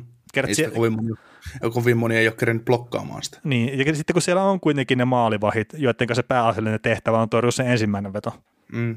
Mutta joo, siis toi on ihan vaan mielenkiintoinen keskustelu, mitä on ollut jonkun verran esimerkiksi Twitterissä tuosta, että mitenkä, niin pitääkö blokkaa vai ei. Ja se on, se on vähän niin kuin joko tai. Et en mä, mä tosiaan ymmärrän sen, sen jutun, että mitä esimerkiksi tuo Lemion blogit antaa tunnepuolella siihen joukkueelle, että, että ne saa hyvän fiiliksen siitä, että tämä pistää itseensä liikaa ja ne haluaa itsekin antaa sitä enemmän. Niin en, mä silleen niin pysty sitä täysin sanoa, että ei sen pitäisi ikinä sitä tehdä. Mutta tota, mennään siitä eteenpäin. Joel Armia öö, pelasi matsin numero 300, teki kevyet 2 plus 2 tehot siihen peliin, mutta sitten toi Tyler Myers tuli ja jyräs herran sitten aika ikävän näköisesti tota pelistä ulos ja aivotärähdys sitten tuli siitä tota armialle seurauksena, niin mites, mites Niko näet tuon taklauksen? No aivan turha taklaushan se oli, että eihän siinä niinku ole mitään. Että en mä tiedä, en mä osaa olla siitä oikeastaan mitään mieltä. Ihan turha taklaus, ei niinku. Joo. Ja varsinkin kun pelaaja loukkaantuu, niin ei, se on tappiolla peliä isosti jo ja peliä ei paljon jää jäljellä, niin ihan siis ei sillä, että taklaukset kuuluu jääkiekkoon, mutta toi oli niin kuin, siinä olisi Myers voinut, tai mä luulen, että sen jälkeen kun Myers oli osunut armiaan, ja Myers kysyi itseltään pään sisällä, että mitäköhän hittoa mä tein. Että se oli vähän niin kuin, vähän niin kuin luulee, että se oli semmoinen. Että se meni tunteella tilanteeseen, taklas, sitten se oli, että ei hitto. Nyt tuli vähän varmaan ylireagoitua. Joo, tota, tämä on yksi niitä juttuja, mistä meille tuli kysymyksiä. Ja nyt tästä ei tullut jatkorangaistuksia NHL, niin menikö se sun mielestä oikein? Niin, mikä se linja on? No kun... annetaanko, annetaanko, annetaanko loukkaantuneesta pelaajasta niin kuin pe- ottelurangaistusta vai ei, että, että niin kuin tähän sanotaan, että se taklaus ei osunut päähän, eikä se mun mielestä kyllä edes osunut, mutta se, että se mm. pelaaja loukkaantui sen taklauksen voimasta, niin... No joo, kun siis tähän nyt tietenkin, että Euroopassa on eri säännöt kuin NHL, ja Euroopassahan tuosta olisi varmaan tullut pelikieltoon. Että nhl se on, että se pääasiallinen kontakti tai isoin kontakti pitää asua päähän. Ja se, mitä mä oon katsonut parikymmentä kertaa varmaan sen taklauksen, ja mulle jäi semmoinen kuva siitä, että se ajaa kroppaan sen, mutta se ajaa sen läpi siitä kropasta niin sanotusti, ja sitten se osuu myös päähän sen takia. Mutta että se pääasiallinen kontakti ei kuitenkaan kattu päähän, mikä sitten itsessään NHL-sääntöjen mukaan ei ole rangaistavaa. Ja se toinen, mikä sitten siinä on, niin sehän tulee kuolesta kulmasta. Ja NHL oli aikaisemmin se sääntö, että blindside hit rule, että jos sä ajot kuolesta kulmasta pelaajaa, no se oli kyllä päähän kohdistunut takaus, mutta kuitenkin, mutta että jos sä ajot kuolesta kulmasta, niin siitä tuli sitten pelirangaistusta tai pelikieltoa helpommin. No mutta sitä ei ole enää siellä säännöissä ollut moneen vuoteen. Niin toi on just vähän silleen, että se ei ole mun mielestä oikein, että mun mielestä tuosta olisi ihan hyvin voinut antaa äh, pelikieltoa, mutta just sitten jos miettii, että mitkä ne NHL-säännöt on tällä hetkellä, että se ei mun mielestä se osunut suoraan päähän, tai se ei ollut se pääasiallinen kontakti, mutta siinä oli pääkontakti, niin, ja sitten se, että onko se kuolesta kulmasta vai ei, niin sillä ei ole NHL-sääntöjen kanssa mitään tekemistä, niin just silleen, että se ei pelikieltoa, niin se on NHL-sääntöjen mukainen tällä hetkellä, mutta säännöt on väärät. Et, et, mä en ymmärrä, miksi se on poistettu sieltä se kuolesta kulmasta tulleet taklaukset sääntö, sillä silloin aikanaan, kun se otettiin käyttöön, niin managerit tai joukkueiden GM, niin sen takia ne otti sen tai halusivat sen säännön, että 50 prosenttia aivoterähdyksistä tuli siitä, kun tuli kuolesta kulmasta noita taklauksia. Ja nyt se on poistettu sieltä, niin se käy mun järkeen, että ei, ei vaan mitenkään. Mm. Ja mulle toi niin itse asiassa tuosta no, no blindside hit, kuolleet kulmat puun takaa, maistetaan toista podcastia, mutta tota, just nämä taklaukset, niin mulle se isoin taklaus niistä on aina omalla tavallaan ollut, ollut tuo Mike Richards taklaa David Boothia aikana päähän. Ja Booth Panthersin pelaajana oli silloin aika hyvässä vireessä ja se ei sen taklauksen jälkeen ikinä palannut ennalleen. Niin jos ette ole ikinä nähnyt sitä takasta, niin käykää kattoa mutta mulle tulee aina niistä, kun puhutaan näistä kuolesta kulmasta tuosta taklauksesta, niin mulle tulee aina se taklaus itselle mieleen. Ja se tekee pahaa katsoa se kyseinen taklaus edelleenkin. Mutta toivottavasti aina joskus ottaa eri kannan näihin taklauksiin kertaan. Ei, ei tossa ole mitään järkeä, että Myers ei saa sitä pelikieltoa. Mutta sen verran mä sanon vielä tuohon, että toi Sami Blaze, kun saa sen kaksi peliä, muistaakseni pelikieltoa, siitä kun se taklas öö, Davisia päähän, niin sehän tuli suoraan neppariin. Että eihän se osunut mm. mihinkään muuhun kuin päähän. Mutta Myersin mm. taklaus ei ole samanlainen. Mm. Niin sen takia niitä kahta ei voi verrata toisiinsa. Joo, ei. Kyllä on aina tilanne, tilannekohtaisia, mutta se olisi, että, niin kuin, että jos tästä nyt kurinpito antaisi kaksi-kolme peliä, niin sitten täytyisi taas kaikista antaa, mutta sitten taas toisaalta, että kyllä se blindside hitistä periaatteessa pitäisi aina antaa, että ne loppuisi. Mm. Mutta se, se, on tosiaan, että ne on poistettu sieltä säännöistä, niin et kyllä mä ymmärrän, että paras ja tavallaan grillataan ja sitten heitellään näitä, että minkä takia siellä on kaveri, mikä on saanut liian monta iskua päähän, niin miksi on päättämässä noista, mutta siellä on myös käytännössä kädet sidotut tällä hetkellä noiden sääntöjen kanssa. Mm. Et se on ikävää ja se on väärin. Ja ne on kuitenkin semmoisia juttuja, mitä ne sopii yhdessä pelaajien kanssa. Et, et siellä voi olla, että pelaajatkin on halunnut sen blindside hitin jostain syystä pois sieltä säännöistä. Mm. Kyllä, mutta mitäs Vancouverista muuta? no mitäs Vancouverista muuta? Siellähän menee hemmetin hyvin. Voittivat kauden ekan pelin ja sitten sen jälkeen ollut vähän heikompaa. Heikompaa tekemistä, että 17 päästettyä maali tasakentällisiä, että se on kaikkea eniten NHL tällä hetkellä, että Pittsburgh Penguins hönkii niskaan 16. Ja se, mitä mä oon pelejä katsonut, niin voi herran jumala sentää, miten huonosti se puolustaa se joukkue. Mm. Mä oon nähnyt niitä kokonaan vaan se ensimmäisen peli. Se antaa väärän kuvan sitten jengistä. Kyllä, koska äh, siinä pelissä mun Vancouver pelasi aika hyvän pelin siis kokonaisuutena ja piti niin kuin, piti Edmontonit pois, pois maalipaikoilta ja pelasi kokonaisvaltaisesti ja hyvin pitänyt. Ehkä, ehkä yksi maali meni vähän helposti Holtpille, mutta, mutta sitten on ollut ilmeisesti aika, aikamoista tuulia jo koko pelaaminen ja Montreal ainakin teki niistä selvää tuossa pari, pari peliä. Joo, ja toi Calgary Flames teki myös ihan selvää niistä, niistä että ei, ei ollut mitään jakoja Vancouverilla niissä peleissä. Et, et se on vähän, vähän sitä, mitä mä itse ounastelin, että yksi NHL huono tehdä puolustavista joukkueista oli viime kaudella ja samaa settiä menee nyt tällä kaudella ja nyt ei sitten maalivahti enää pelasta. Et se on ikävää ja no sitten siellä joukkueella on vähän loukkaantumishuolia, niin sitten siellä on Travis Hamonikkia ja, ja, ja Alex Edler ja sitten niin ylävartalovammaa molemmilla, että, että, että Hamonikki nyt on laitettu jo loukkaantuneiden listalla Edler, Edlerin kanssa katellaan sitten vähän, että miten homma etenee, mutta ei se nyt hyvä ole, jos se hepponen puolustus sitten menettää vielä näitä tämmöisiä hahmoja sieltä ennestään. Ja sitten siellä on se yksi Tyler Myers, mikä se kerkesi ottaa kuitenkin kolme kahden minuutin estämisjäähyä, kun se jyrästö armian, niin siellä saadaan olla vähän tosiaan jalalla perässä pääsääntöisesti. Mutta tota, sulla ei Vancouverista varmaan sen kummempaa. Ei, onneksi runkosarja on vielä 76 ottelua ei kun. Joo, mutta, mutta on se kyllä, se mitä mä oon lukenut Vancouverista just jotain, että kun ei ole kaikkia pelejä kattonut kuitenkaan, että en ole kattonut viidestä pelistä kuin kolme, niin joka pelin jälkeen, jos lukee Vancouver fanien kirjoituksia joukkueesta, niin se on pääsääntöisesti sitä, no ei voida maalivahtia syyttää tästä tappiosta. Ja sitten on sille, joo, se päästi neljä tai viisi tai kuusi maalia taas. Et se on aika huono merkki, jos maalivahti ei voi syyttää sitä tappiosta. Et se, siellä pitää vähän tuon joukkueen kasvaa kyllä sitten ja pistää oikeasti ne luukut kiinni. Tämä muuten tulee, tulee pitkä kaus silleen siinä mielessä, että tämä kaus loppuu aika nopeasti Vancouverin osalta, osalta jos toi, ei rupea tuo homma kääntyä parempaan suuntaan. Mutta hei, laitetaan posi sen verran Vancouver, että on tehnyt kuitenkin aika paljon maaleja. Että jos se pikkasen sitä puolustusta parannettu, niin kyllä sitä niitä voittoja rupeaa sitten ropiseen. Kyllä. IR-lista. No IR-lista nyt tietenkin näitä olisi paljon enemmänkin, jos haluaisi, mutta niin, mä otin jotain omasta mielestä mielenkiintoisia. Ja Andre Kase valitettavasti sai taas päähän iskua ja aivoterähdystä ja näitä nyt alkaa olla valitettavasti herra sen verran, että rupeaa tuo ura varmaan ole kohta ohi. Et ollaan jonkun verran kaseesta ja sen pelityylistä puhuttu ja se on harmi, harmi että tota, se, se ei aina ihan ymmärrä sitä omaa parastaan tuossa pelaamisessa.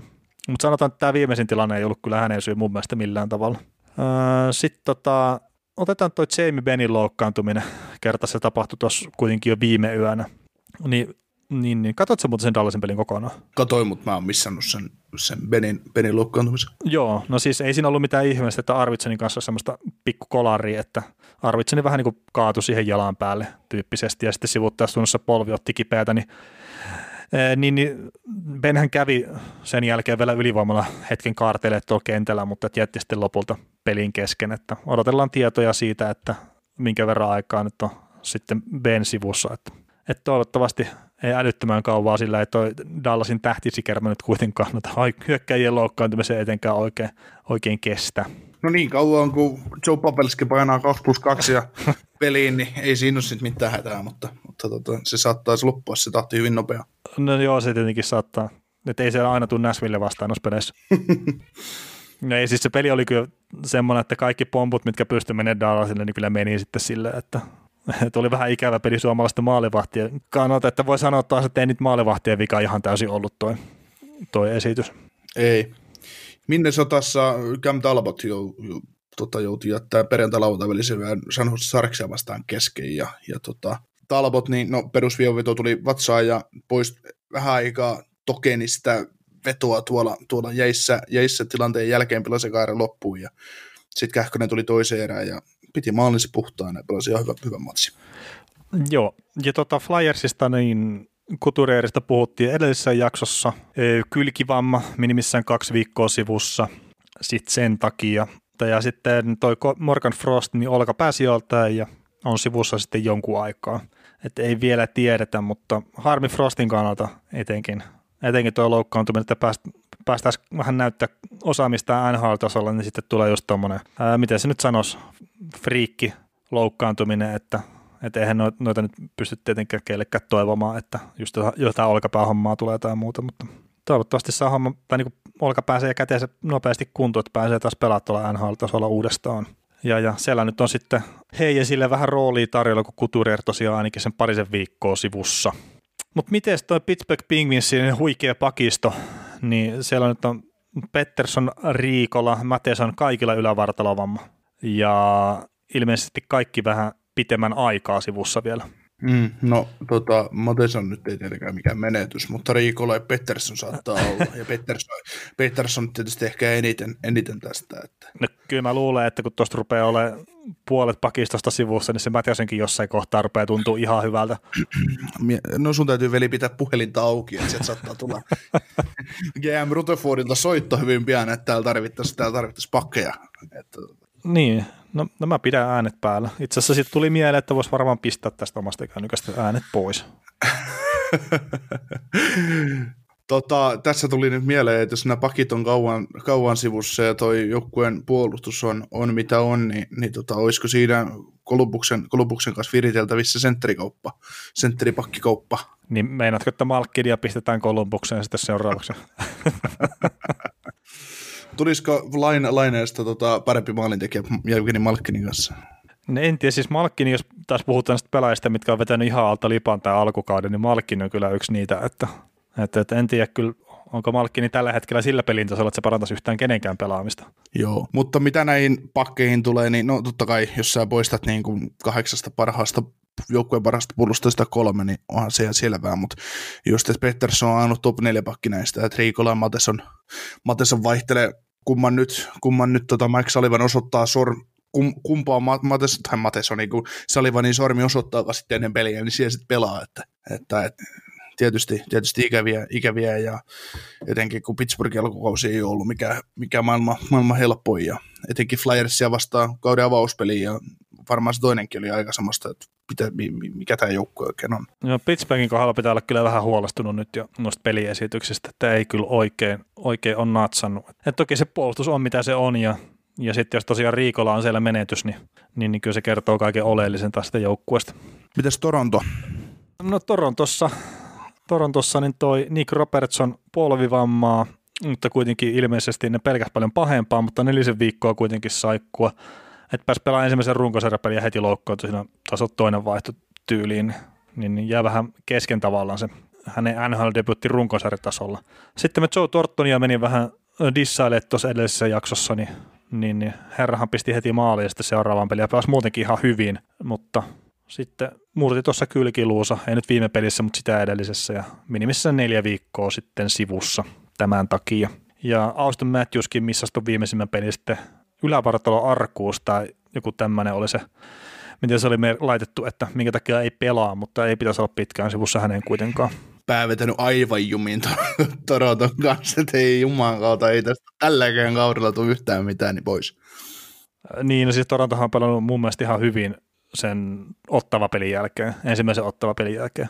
Et ne, ne on pelannut joukkueena paljon, paljon, paljon paremmin kuin mitä se kaksi ekaa peliä oli. Olkoonkin, että ne hävisi Edmont Tonille se ensimmäisen peli, hävisikö niin 3-1, mutta mun mielestä oli parempi joukkue siinä pelissä.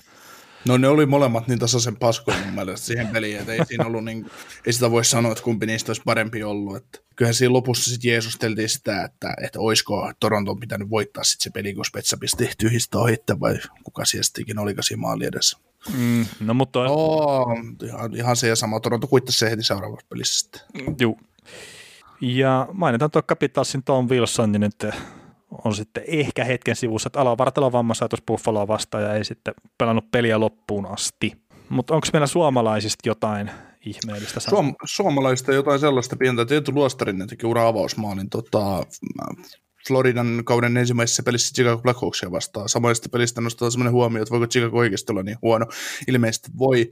Mutta tota, tosiaan luostarisesta, niin, niin, niin muodostiko ainakin tuossa ja toisessakin pelissä, niin öö, kolmoskenttä Panthersilta, niin Owen Tippett ja Frank Fatranon kanssa. Ja, ja, ja. Mun mielestä tosi vahvaa, vahvaa liikettä, hyvää peruspeliä siihen ensimmäiseen peliin.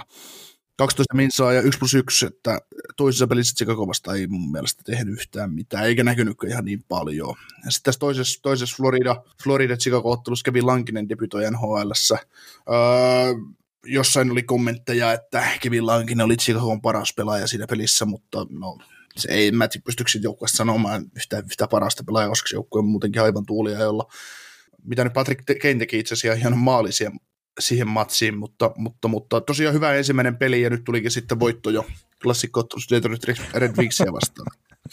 klassikko. Kla- klassikko. Tämän kauden klassikko. Aion katsoa kaikki. Mutta ei siis Luostarinen pelasi hyvin, hyvin tosiaan se ekaan peli, minkä itsekin katsoin, että toinen, toista peliä en katsonut. Joo, siihen tota, se luostariseen, niin täytyy sen verran nyt sanoa, että, että monet antaa kuraa esimerkiksi Mäkiselle tai Suomi-selostajille siitä, että kun lausutaan väärin jenkkipelaajien nimiä tai ulkomaalaisten pelaajien nimiä, mutta kuunnelkaa, kuunnelkaa miten se Floridan kotiselostaja sanoo luostarisen nimen. Ja sitten sit voi taas aina miettiä, että mistä ihmiset pahoittaa mielensä Suomessa, kun me lausutaan, miten suomalainen lausuu Jack Hughesin tai jotain muuta vastaavaa. Että. Mm, ja, ja itse asiassa Tuomas Nyholmihan heitti pikkukuittia tuossa Yle NHL-illassa, niin myös sitten Pohjois-Amerikan toimittajien suuntaan, että miten vaikea se Kaapo Kakko on kirjoittaa. Ja etenkin Kakko-sukunimi, että Kippo, Kappo, Kuppo, Keppo, Kuppo. Niin, et, ei se nyt ole niin vaikea. Ja, ja sitten kun mullakin on jopa päässyt sinne NHL mediasivustolle, että sä voit sieltä käydä kopipasteemassa ne, niin ei, siltikään ei mene oikein niin edes kirjoitettuun muotoon. Että mä ymmärrän sen, että, että mullakin kun on välillä kuuma peruna suussa ja ne tulee ihan väärin lausuttuun ne että se, sen mä niin ymmärrän ja mulla henkkohtaisesti ihan sama niin pitkään kuin ymmärtää, mitä toinen tarkoittaa. Mutta sitten jos kirjoitettuun tekstinkin saa sen kippo kirjoitettua tai mitä tahansa, niin mitä hittoa. Mm. Joo, mä oon ollut Oskaanan ja mitä kaikkea mä oon ollut noilla reissuilla, niin että se on ihan, ihan mielenkiintoista, miten ne onnistuu sähläämään sen kanssa. Ja aikoinaan Tommi Seppälä, nykyinen Ylen kirja, kirjavaihtaja, sanoi, kun Vancouverista teki, teki tota, toimittajan töitä, niin kommentoi Twitteriin joskus hyvin, hyvin sitä, että kun Vancouver pelasi Dallasia vastaan, että nhl vain kovia kavereita kutsutaan etunimellä. Se on Henrik, Daniel ja Kari. Koska, koska, koska Vancouverin peleissä on ihan turhaa sanoa, turhaa sanoa Sediniä, koska se on, täytyy sanoa Henrik tai Daniel, ja sitten, koska kukaan ei osannut sanoa Lehtosta, niin puhuttiin Karista.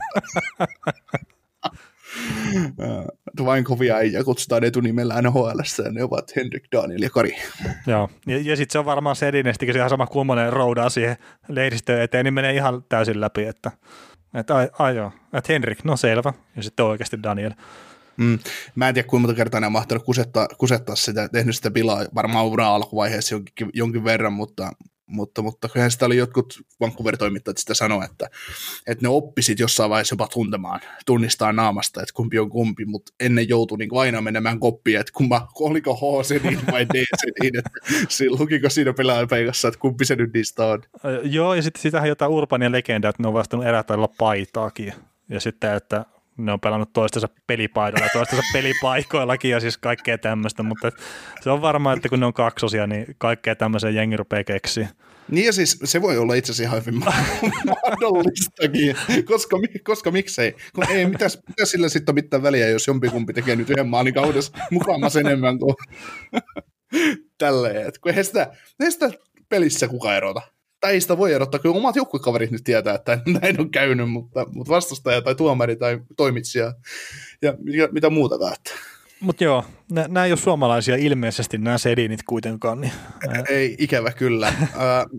Mikael Granlund niin pelasi kauden ensimmäisen pelin, pääsi vihdoinkin Yhdysvaltoihin ja sai lupa-asiat kuntoon ja nyt sitten, nyt sitten pelasi Nashville paidassa Matt Duchesnein ja Luke Kuninin kanssa Nashville kakkoskentässä ja pelasi mun mielestä ihan hyvän pelin. Ekassa oli hyvä paikka tehdä maalikin, mutta Hudobin ottivat siellä hyvin kiinni, kiinni mutta Granlundillakin tullaan näkemään vielä parempaa varmasti.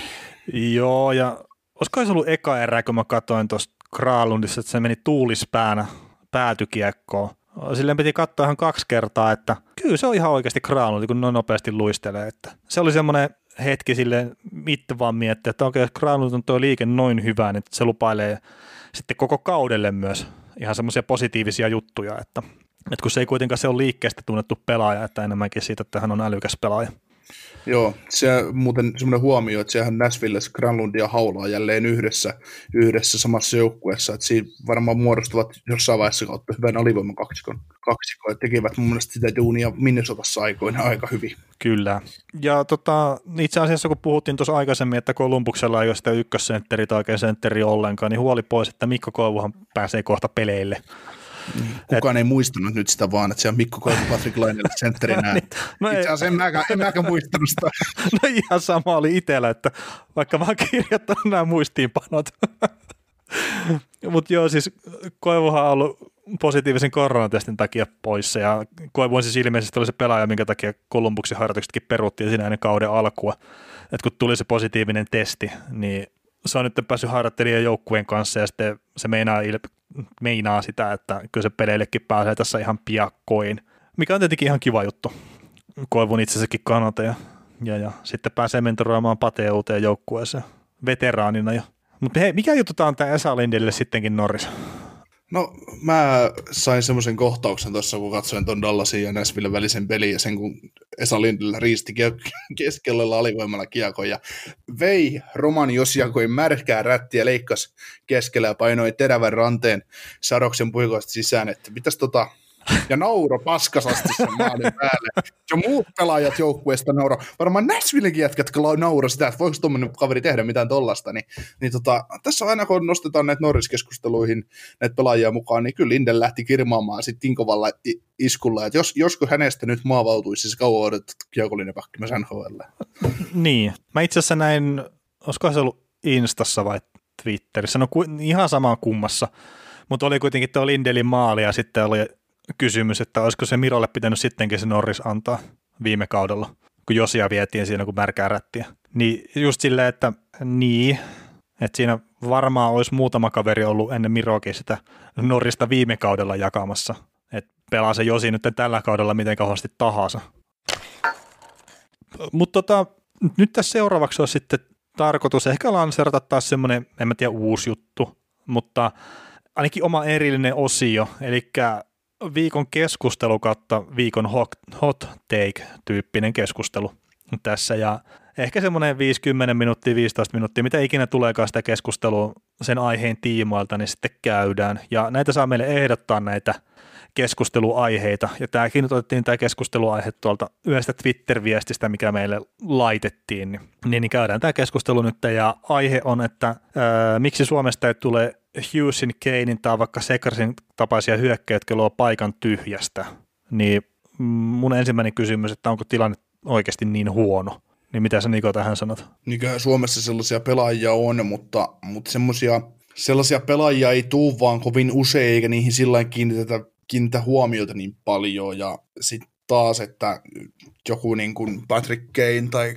Conor McDavid tai Trevor Segras nyt ei ole mun mielestä debytoinut vielä. Ei ole ne on, ne on sellaisia, sellaisia kavereita, että nämä, niin kuin, nämä jenkit ja kanukit mun mielestä tekee sen vaan jotenkin sillä hienommin. En tiedä, en tiedä, mistä se johtuu, on, on tottunut, tottunut näkemään sitä, että saatetaan pyöriä hetki kulmassa, sitten tehdään kova suunnanmuutos keskellä ja oho, saatkin maalipaikassa. Että ehkä se johtuu siitä, siitä, että ei Suomessa ei ole välttämättä sellaisia pelaajia ihan joka päivä tulossa, minne riittää se yksilötaito tai nopeus tehdä sitä. Et kun meillä Suomessa lyödään pelaajaa tiettyyn muottiin ja Luen kiitos, se on muuttunut siitä Valtteri Filppula muotista vähän pois, tehdään vaan kurinallisesti töitä kahteen suuntaan ja mennään vaihtoon. Mutta että luen kiitos, meillä on nyt jo Sebastian H. ja Patrick Laine tai kumppaneita, ketkä pystyy, ketkä pystyy näin, näin tekemään, mutta jos näitä niin kuin suomalaisia pelaajia miettii, mitä on ollut, mitkä pystyy tekemään paikan tyhjästä, niin kyllä mä suurimpana näistä, jos ajatellaan mitä oli 2000-luvun alussa, niin Saku Koivu oli sellainen kaveri mun mielestä parhaimmillaan, joka, pystyy, joka on pystynyt sen tekemään omalla liikkeellään tavallaan tai omalla taidollaan.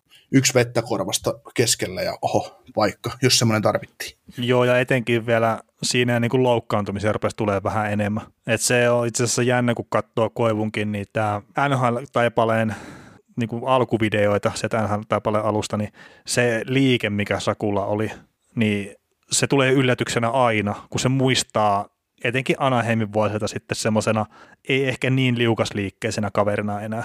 Niin se, mitä se oli, oli silloin siinä parhaillaan Montrealissa, niin se oli huikeeta. Ja se, Joo, ja... ja se suunnanmuutoskyky, mikä Sakulla Joo. oli, niin tosi kova.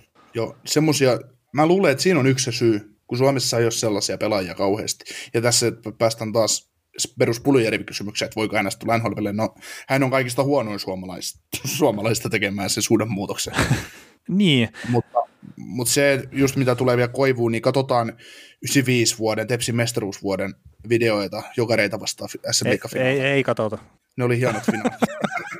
Mutta jos mä, mä, oon kattonut, mä oon kattonut niitä vanhoja, vanhoja pätkiä 90-luvulta, ikävä kyllä en ole elänyt sitä aikaa, niin kuin olen ollut hengissä, mutta en ole, en ole päässyt elämään sitä niin kuin esimerkiksi tätä nykyhetkeä, niin, niin, niin se on jännä, että, että jokareillakin on siellä Valtteri Immosta, Mika Strömberiä ja aika hyviä pelaajia kentällä, niin mm. Koivu tekee Lehtisen kanssa ihan mitä tahto.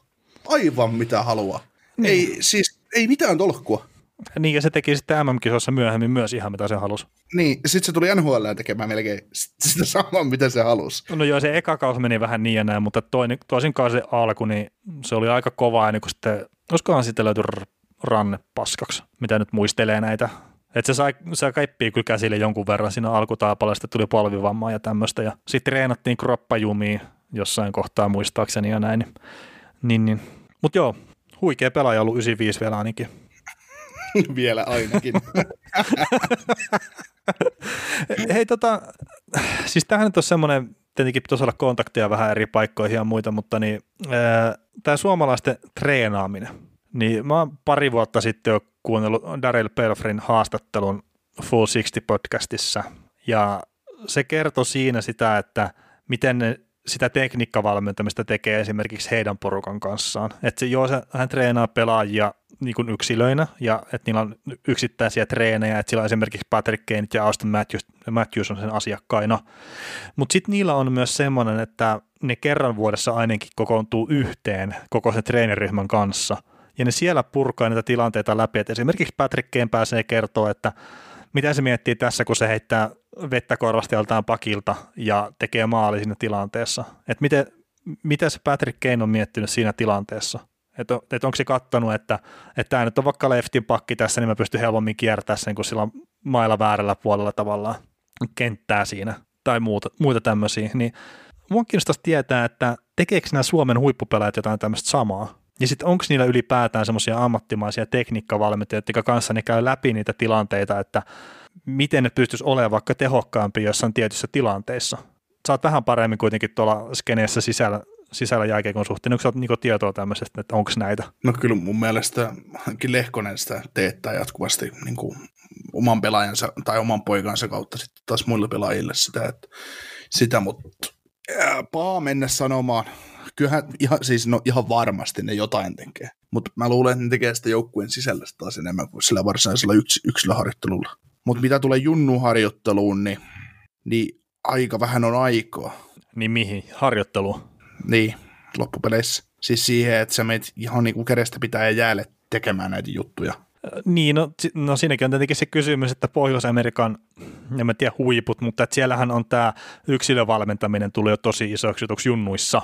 Mm. Et, ja, ja monet, monet kanadalaiset vanhemmat pistää satoja satoja euroja ja tuhansia euroja Niin siis siihen. kymmeniä tuhansia euroja vuositasolla niin. minimissään. Mm. Ja, ja siis mä en sano sitä, että Suomeen pitää ikinä tulla sitä, että näitä Matteja ja Perttejä ja Liisoja ja muita sitten ruvetaan viemään yksityisvalmennukseen, että saadaan just niitä toistoja vaan enemmän ja enemmän kerta. Kyllä mä uskon siihen, että monipuolinen harrastaminen itsessään on hyväksi sille jääkiekkoilijalle, eikä jääkiekkoa pitäisi pelaa läpi vuoden, että mä en usko siihen itse. Mut sitten... Joo, mutta se on, se on just niin kuin iso, isoissa kaupungeissa, esimerkiksi täällä Turussa, niin se on ihan yleinen ongelma, ongelma että monelle, monelle kaverille sä pelaat futista ja jääkiekkoa, niin jompikumpi sulle sanoo, seura, että jos meinaat pelata vielä futista, niin jääkiekko on lopetettava, jos meinaat pelata jääkiekkoa, futis on lopetettava. Mm, mutta siinä ei ole mitään järkeä. Kertainen lajit kuitenkin tukee toisiaan ihan varmasti. Niin, niin, niin, ja siis mä tiedän myös niitä, että, että, tota, että ei saisi yleisurheilla kesällä, kun pelataan talvi jääkiekkoa. Ja nimenomaan niin päin, että jääkiekosta tulee käsky. Että yleisurheilu on loputtavaa, jos meinaat jääkiekkoa pelata. No miten tämä ihan muutaman maalin taas tehdä NHLssäkin ja muutenkin taas menestyksekkään uran pelata jääkiekon parissa, niin tämmöinen Teemu Selän. No, sehän pelasi jääkiekkoa ja jalkapalloa aika pitkälle ja harrasti yleisurheilua siinä sivussa. Niin eikö tämä niinku kerro jo sitä, että ei välttämättä kannata laittaa niitä rajoituksia ihan liian aikaisin. Että kyllä mä ymmärrän, että jos olet 15-16-vuotias, niin sitten ruvetaan sanoa. Mutta kun sitten kuulee näitä, että 12-vuotiaille ruvetaan sanoa, että älkää nyt enää harrastako mitään muuta. Juu, juu, ja nuorempanakin vielä, että siirretään sitä valintaa vaan, valintaa vaan nuoremmaksi, että, että koska tarvitsee tehdä, se valinta lajin suhteen. Mä luulen, että se on tämä suomalainen luonne se tietynlainen kateus, että me ei olla tyytyväisiä siihen, että, tai niin kuin jotkut valmentajat tai jotkut seuraa, eikä se tarvitse valmentajakaan välttämättä olla, siis paine voi tulla jostain muualta valmentajalle, ja sitten valmentaja joutuu niin tekemään jotain päätöksiä, ei se tarvitse kuin jonkun hullun vanhemman joukkueeseen, niin se on siinä. Mutta siis se on niin kuin, tai niin kuin se on sitä lajien välistä kateutta tavallaan, että, että hemmetti, kun meillä on joukkuessa tämmöinen 12-vuotias poika, joka pelaa hyvin jääkiekkoa, mutta juoksee myös tosi kovaa 100 metriä tai heittää hyvin keihästä tai jotain muuta vastaavaa, e-, ettei se vahingossakaan vaan meidän yleisurheilu. Ja sitten yleis, yleisurhe, nykyisen yleisurheilijan silmiä tietää, mitä yleisurheilun tilanne Suomessa on, niin niin tota, jos sä oot hyvä heittämään, jos sä oot vaikka, ajatellaan, kun SM-kisat alkaa junnulla 14-vuotiaana, ja sä heität sitä 600 gramman keppiä ää, junnu SMissä vaikka 75 metriä, mikä olisi Suomen ennätys tällä hetkellä, ja sä pelaat jääkiekkoa vaikka Tepsissä ykköskentässä, C-junnuissa, tai siinä C2-ikäluokassa, mikä se ikinä onka, niin siinä voi silti aina miettiä, että hetkonen, että jos mä rupean heittämään keihästä, mä voin tienata vuodessa olympiavoittajana noin 100 tonnia, ja se on kuitenkin paskaa niskaa, jos joskus karsintaan olympialaisessa. Jos mä pelaan jääkiekkoa ja sainaan ensimmäisen diilin Tepsin kanssa P-junna, P-junna, mä saan sieltä ilmaiset mailat ja ruuat ja kaikki muut tällainen alkuussa, sitten mut varataan NHL kakkoskierroksella, mä teen ensimmäiset diilit, mä pystyn tekemään urallani, vaikka se menisikin vähän huonommin, niin muutaman miljoonan, niin hetkon, kumman kohan, kumman kohan mä valitsen, no kyllä mä taidan jääkiekkoa ruveta pelaamaan. Eli siinä ei kuitenkaan kävisi edes niin, että se menisi sinne toiseen lajiin. No niin, no siis tokihan se pitää sen, sen lapsen, että minne ne intohimot vie, niin totta kai pitää sen mukaan mennä. Mutta onko suomalainen valmennus liikaa sitä, että mennään joukkue edellä? Ku, siis mä, mä koen valmentamisen silleen, että on se sitten SM joukkueen valmentamista tai mitä tahansa valmentamista, että jos sulla on pelaajia, millä, että niillä on tiettyjä vahvuuksia ja tiettyjä heikkouksia, ihan joka ikisellä pelaajalla on, paitsi varmaan Patrice Perseronilla, mikä on täydellinen pelaaja. Mutta lähtökohtaisesti niillähän on niitä vahvuuksia ja heikkouksia. Niin mä koen sen silleen, että se valmentajan tehtävä olisi niin kuin tavallaan saada ne pelaajat semmoiseen ympäristöön, että on se sitten muiden joukkue- tai niin ketjukavereiden kautta tai näin, mutta että saa ne semmoisen ympäristöön, että ne pystyy suorittamaan mahdollisimman hyvin. Ja sitten just, että ei välttämättä ole pelkästään sitä, että heidät sitä kiekkoa päätyy ja pelaat sen tietyn systeemin mukaan ja lasketaan viivelähdet ja muut, vaan se, että annettaisiin se mahdollisuus pelata hyökkäyksen kautta sitä peliä enemmän. Sait sä kiinni silleen, mitä mä tarkoitin? Kyllä. Kun, se, ja, kun, siis... kun se, se mulla on vaan itsellä se fiilis, että Suomessa on se aina se joku muotivillitys, että on joku juttu, mitä halutaan, että tehdään, niin se tulee jopa ehkä ihan liittotasolta tämä juttu. Ja sitten sitä lähdetään viemään ihan joka paikkaa eteenpäin. Ja sitten se on vaan, että joukkue suorittaa tietyllä tavalla, sitten unohdetaan, että siinä joukkueessa on ne yksilöt, mitkä ei välttämättä millään tasolla so- sovellu siihen, mitä halutaan tai mitä haetaan takaa. Mutta tässä on just se juttu, mikä tulee niinku tästä yksilöharjoittelu tai niinku ajasta ja muusta. No ajatellaan nyt Etelä-Suomea vaikka, mistä, missä on kaikista niitä ihmisiä, ihmisiä Suomen, Suomen, Suomen mittakaavalla, niin täällä on kuitenkin, no jäähalleja on ihan hyvin, mutta meillä ei ole esimulkojäitä. Ja nykyään, kun aina puhutaan nuorten liikunnasta ja siitä, että miten nuoret on jäänyt tietokoneelle ja siitä, että pelataan Counter-Strikea, niin siitä on saatu urheilulaji joidenkin ihmisten puheissa että minkä takia niin kuin ei, ei nuoret, enää, nuoret enää touhua pihalla keskenään ja näin, niin yksi ongelma on siinä se, että kun ei ole esimerkiksi ulkojäitä, niin sä et pääse tavallaan harjoittelemaan ilmaiseksi. Sä et pääse harjoit, vaikka, tai no vaikka sulla jäät, niin vaikka se kaksi euroa olisi se, että sä saat mennä johonkin tekojäälle, mitä pidetään kaupungin tai kunnan toimista yllä, pääsit pelaa. Niin sitä ei ole. Ja sitten on se, että esimerkiksi vaikka yleisurheilussa, niin harvoin on urheilukentät enää sellaisia, että sieltä saa välineitä. Ihan vaan sillä, että me tultaisiin heittämään keihästä, saanko mä keihään, no et saa. Täytyy olla seurassa. Ja aina tarvitaan sitä, että täytyy olla seurassa. No sitten mietitään jotain Helsingin aluetta. Helsingin tai Turun, Turun aluetta, jossa jääaika on kallista ja jäätä on hyvin vähän tarjolla. Niin tässä tarvitsisi olla se, että jokaisella joukkueella jo sieltä ö, E-junnuista, D-junnuista alkaen, niillä täytyisi olla niin kuin viisi kertaa viikossa harjoitukset sillä, että se olisi jääaikaa puolitoista tuntia. Eli siellä pystyttäisiin harjoittelemaan näitä perustaitoja, luistelua, syöttämistä, laukomista, ja myös antaa sille joukkuepille aikaa. Ja sitten myös se, että, jätkät voi mennä, tytöt tai pojat voi mennä jäälle aikaisemmin tai olla pidempään sitten vetämässä niitä frankkareita tai harjoittelemassa yksi vasta yksi tilanteita tai jotain muuta vastaavaa. Mutta ei sitä ole, ei, ei kellä ole sitä rahaa. Niin, ja sitten on tosi kallista tuo jääaika ylipäätään. Ja sitten aina, kun säkin sanoit nyt Teemusilänteen, ja meillä on paljon esimerkkejä näistä jääkiekkoilista. Ja Kaapo Kakko itse asiassa tuore esimerkki. Ää, juttelin, olin syömässä aikoinaan Kaapo Kakon Junnu-valmentajan kanssa, ja, ää, ja, joka valmisti Tepsissä, ja, ja tota, he tuli jostain pelireissusta illalla Tampereelta tai jostain, ihan sama tuli Turkuun, ja kello oli sitten jotain puoli kahdeksan, puoli yhdeksän lauantai-iltana, niin sitten kun kysyi, että Kakko otti sit, Kaapo oli ottanut niin luistimet ja mailan mukaan, ja sitten niin varusteista, kun ne oli vienyt varuste kuivumaan, että missä sä oot menossa. Sitten ei mitään, mä lähden tonne Raisio vielä pelaamaan Hyntsejälle, tällä siellä alkaa jää tota, varttivali yhdeksän, tai niin joku puoli tunti tunti siitä eteenpäin. Että siellä on viikon parhaat pelit vielä. Että hän lähti niin kuin, hän oli pelannut jo ja treen, pe, pelannut päivän pelin jo, ja hän lähtee sitten sen jälkeen vielä pelaamaan, koska se on hauskaa.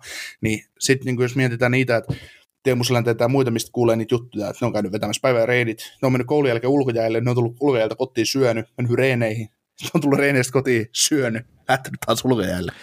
No niin. Ne on tehnyt sitä syvästä rakkaudesta lajiin, ja niitä toistoja on tullut.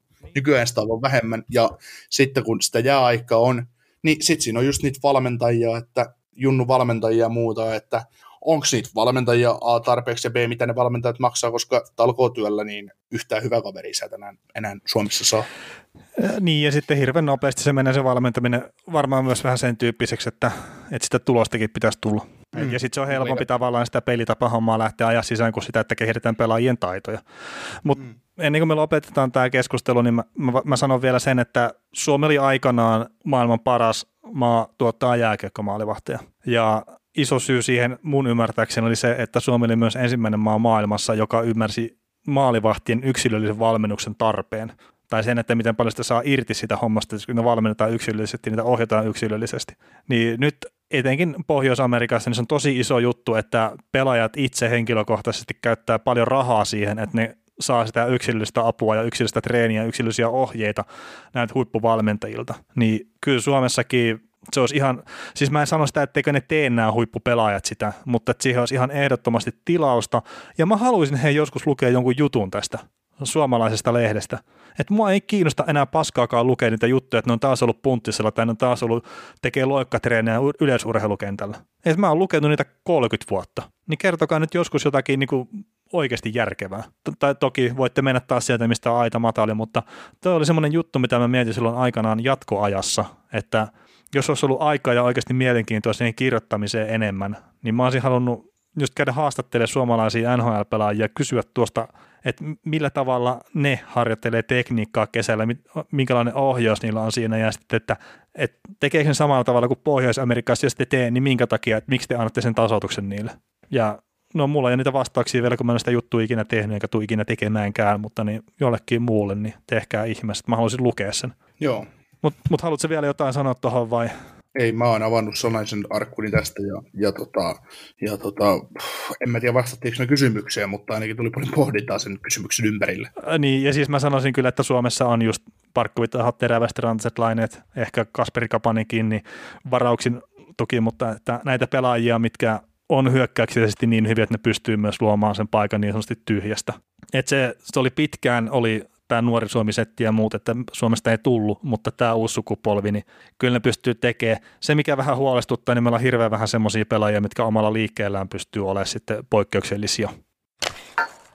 Mutta mennäänkö te kysytte, me vastaamme osioon sitten seuraavaksi. Joo, viime viikolta siirrettiin tälle viikolle kysymys Jack Dunitskaan liittyen ja, ja tota, millainen pelaaja hän on, niin tosiaan hänellä nyt ei kymmentäkään NHL-peliä uralla vielä alla, mutta Boston Bruinsin kakkoskierroksen varauskisältä 2017 ää, pystyy pelaamaan keskellä sekä laidassa, nyt on pelannut laidassa. Ää, AHL toistaiseksi Providence Bruinsin riveihin 65 peliä, ja tota, näissä 54 tehopistettä. Ja mitä nyt tältä viikolta katso nyt ainakin yhden pelin, niin mun mielestä Stunitska ja mitä mä muistan siltä nähneen viime kaudella toisen niistä peleistä, mitä se pelasi, niin näytti ihan sama, samalta edelleen kyseinen pelaaja, mutta vahva, vahva kahden suunnan peli, hyvä luistelija.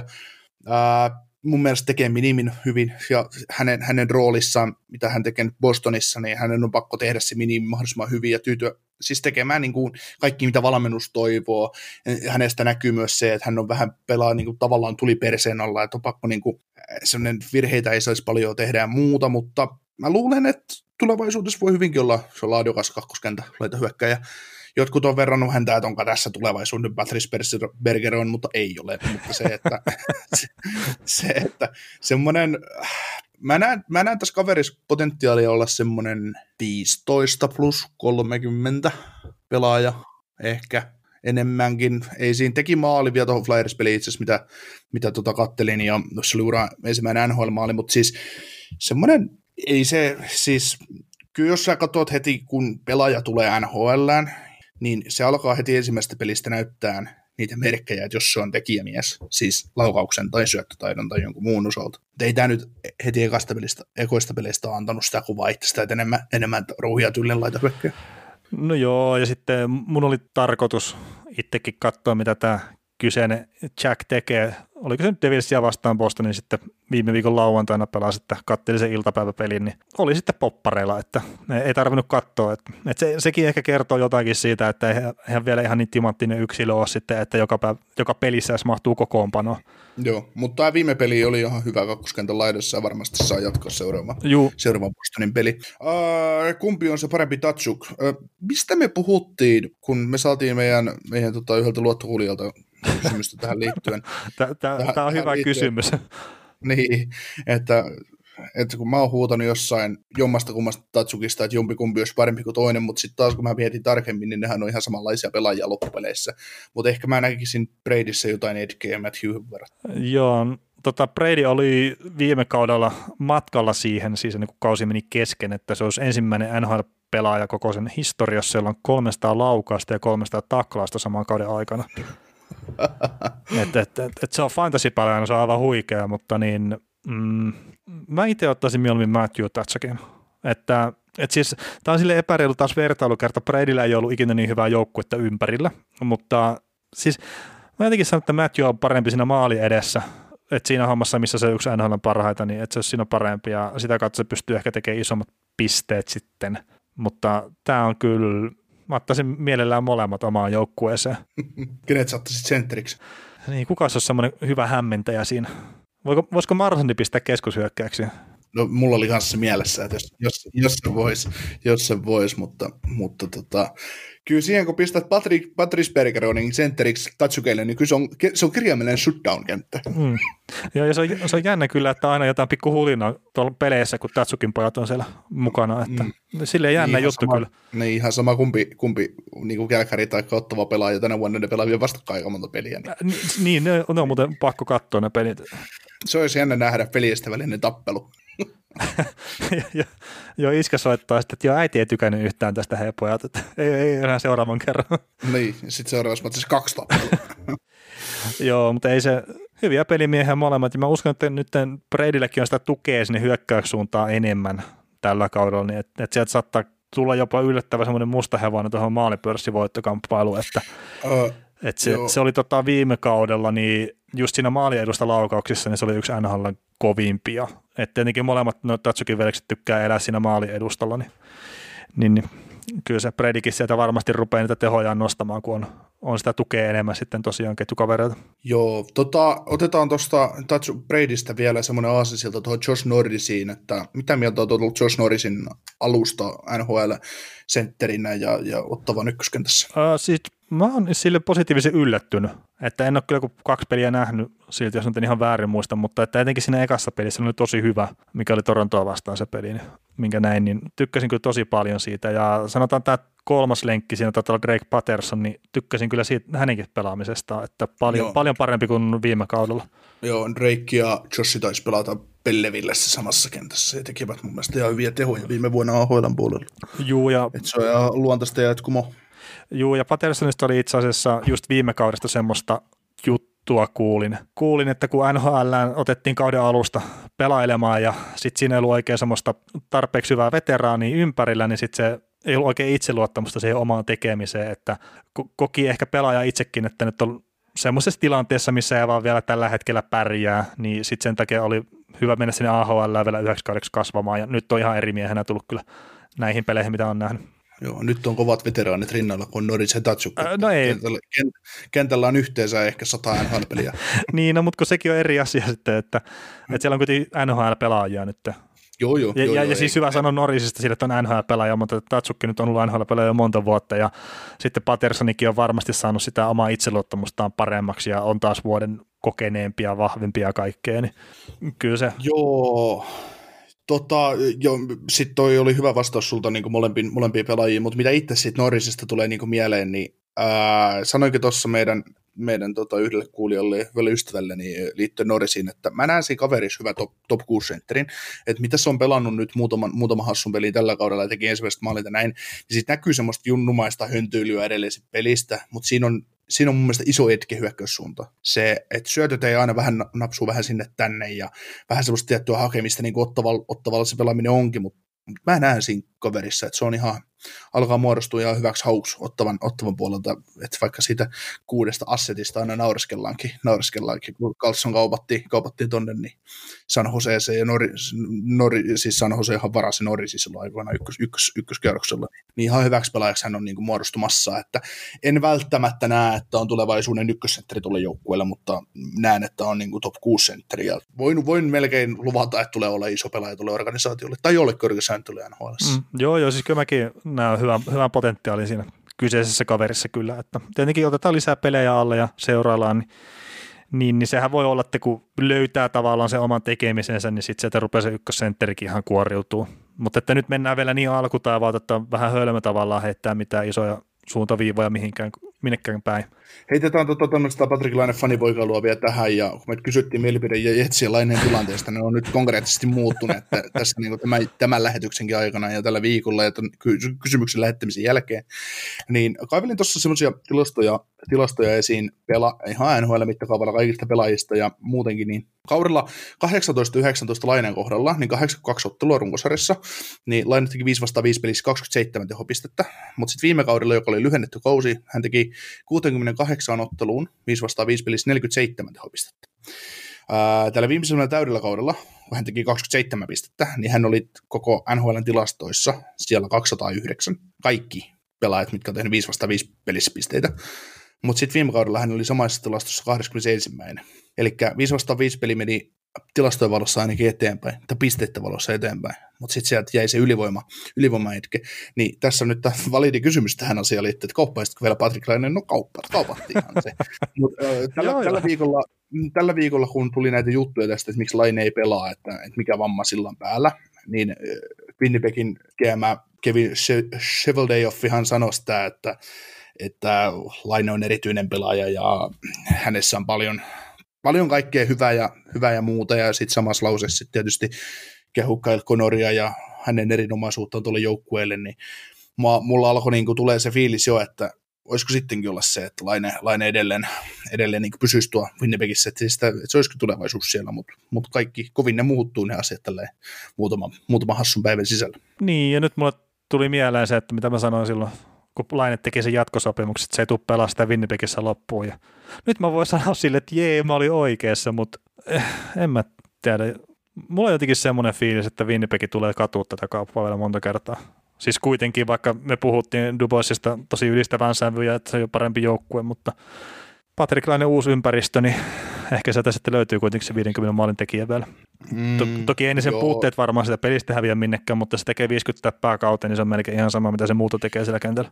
Ö, joo, ja siis kyllähän tuolla oli jo kommentteja Twitter täynnä siitä, että kyllä, kyllä Winnipeg tulee katumaan, että, että esimerkiksi Winnipegin yksi hobitoimittaja kommentoi tuohon, että, että, että Winnipegin fanit eivät ole koskaan nähneet mitään ton kaltaista laukausta, mikä Lainella on tarjota. Että sitä tullaan kaipaamaan ja sitten Lainetta tullaan kaipaamaan toimittajien keskuudessa, koska hän on hauska kaveri.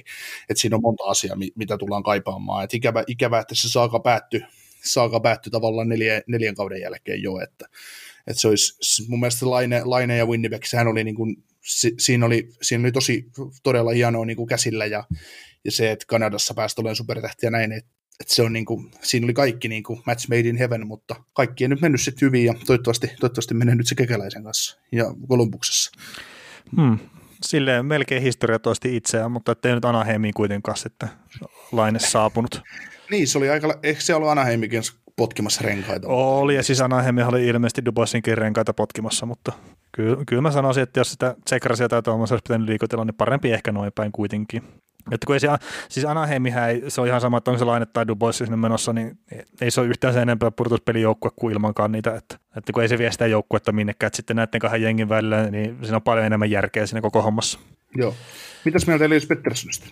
Joo, tota, ja siis tässä oli niin jatko, että onko vastustajat skoutanneet kaverin pois, verta esimerkiksi Patrick Lainen, niin öö, no Petterssonin alkukausi on ollut pettymys, tietenkin koko Vancouverin alkukausi on ollut pettymys, mutta mä sanoisin, että Pettersson on niitä kavereita, mitä ei kyllä pystytä loppupeleissä skouttaamaan pois. Että se on vaan niin hyvä pelaaja.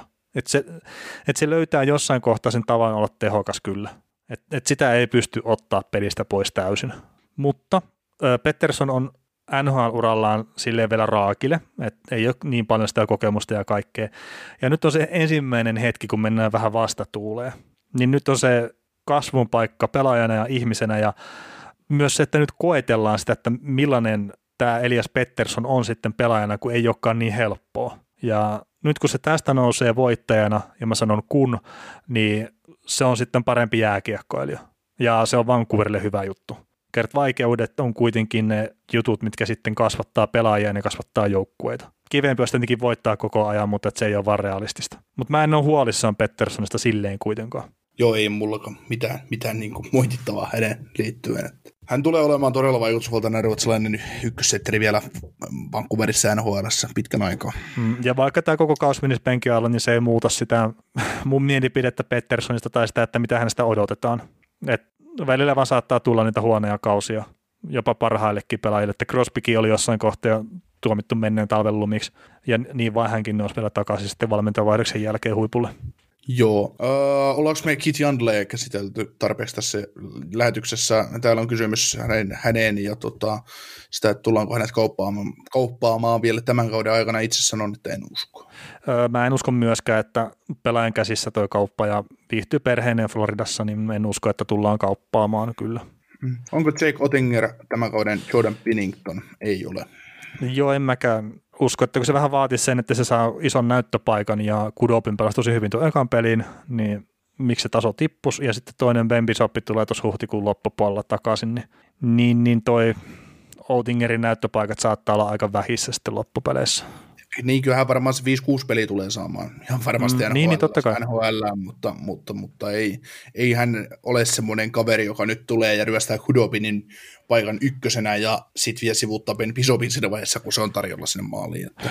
Niin, ja kun se pitäisi olla sitten, että sen Pisopin, Pisopin kun Kudopinin pitäisi ruveta pelaa huonosti, että Outingerille annetaan sitä näyttöpaikkaa ja sitten, että sen pitäisi pelaa vielä tosi hyvin, niin siis, ja mä en sano sitä, että Oettinger voi pelata tosi hyvin, että se on tosi lupaava maalivahti ja se on varattu ykköskerroksella ihan syystä, mutta just taas se, että, että siinä pitäisi niin paljon asioita asua oikein, että, että pääsisi tähän Binnington hommaan mukaan, että vaikea uskoa tällä hetkellä, mutta just sillä, että miksi ei. Mutta jos nyt pitää vastata, niin ei ei ole. Mitä mieltä Jack Hughesin otteista? Nyt sä, veli pääset, nyt, sä, nyt sä veli pääset, kun sä oot huutanut sitä koko joulukuun ja marraskuun ja tammikuun, että kuinka Jack Hughes tulee ottamaan iso stepin pelaajana. Niin nyt sä pääset kertomaan, kertomaan kun Jack Hughes on näyttänyt, sä otit pari puhelua New Jerseyn suuntaan ja, ja sanoit Jackille, että nyt, nyt poika alatta, alappa kyykkäämään vähän. Niin tulosta on tullut. Tämmöinen kysymys, Tomasin mä näyttänyt helvetin hyvältä, uskalta pelata vahvuuksilla, jalkaliikku ja voima on kesällä hankittu. Näenkö omiani? Et näe. Ei, ei munkaan mielestä. Ja tuossa oli, tota, no tietenkin kun Devistä tuli se päivä, päivä iltapäiväpeli viime viikolla, niin Twitteri oli täynnä sitten Jack Hughesin mollaamista. Ja mä olin itse silleen vähän, että okei, että et mielenkiintoista, että ei se nyt ollut parissa ekassa erässä siinä, siinä pelissä mitenkään ihmeellinen, mutta mun mielestä oli kolmannessa erässä ottelun paras, paras pelaaja jo.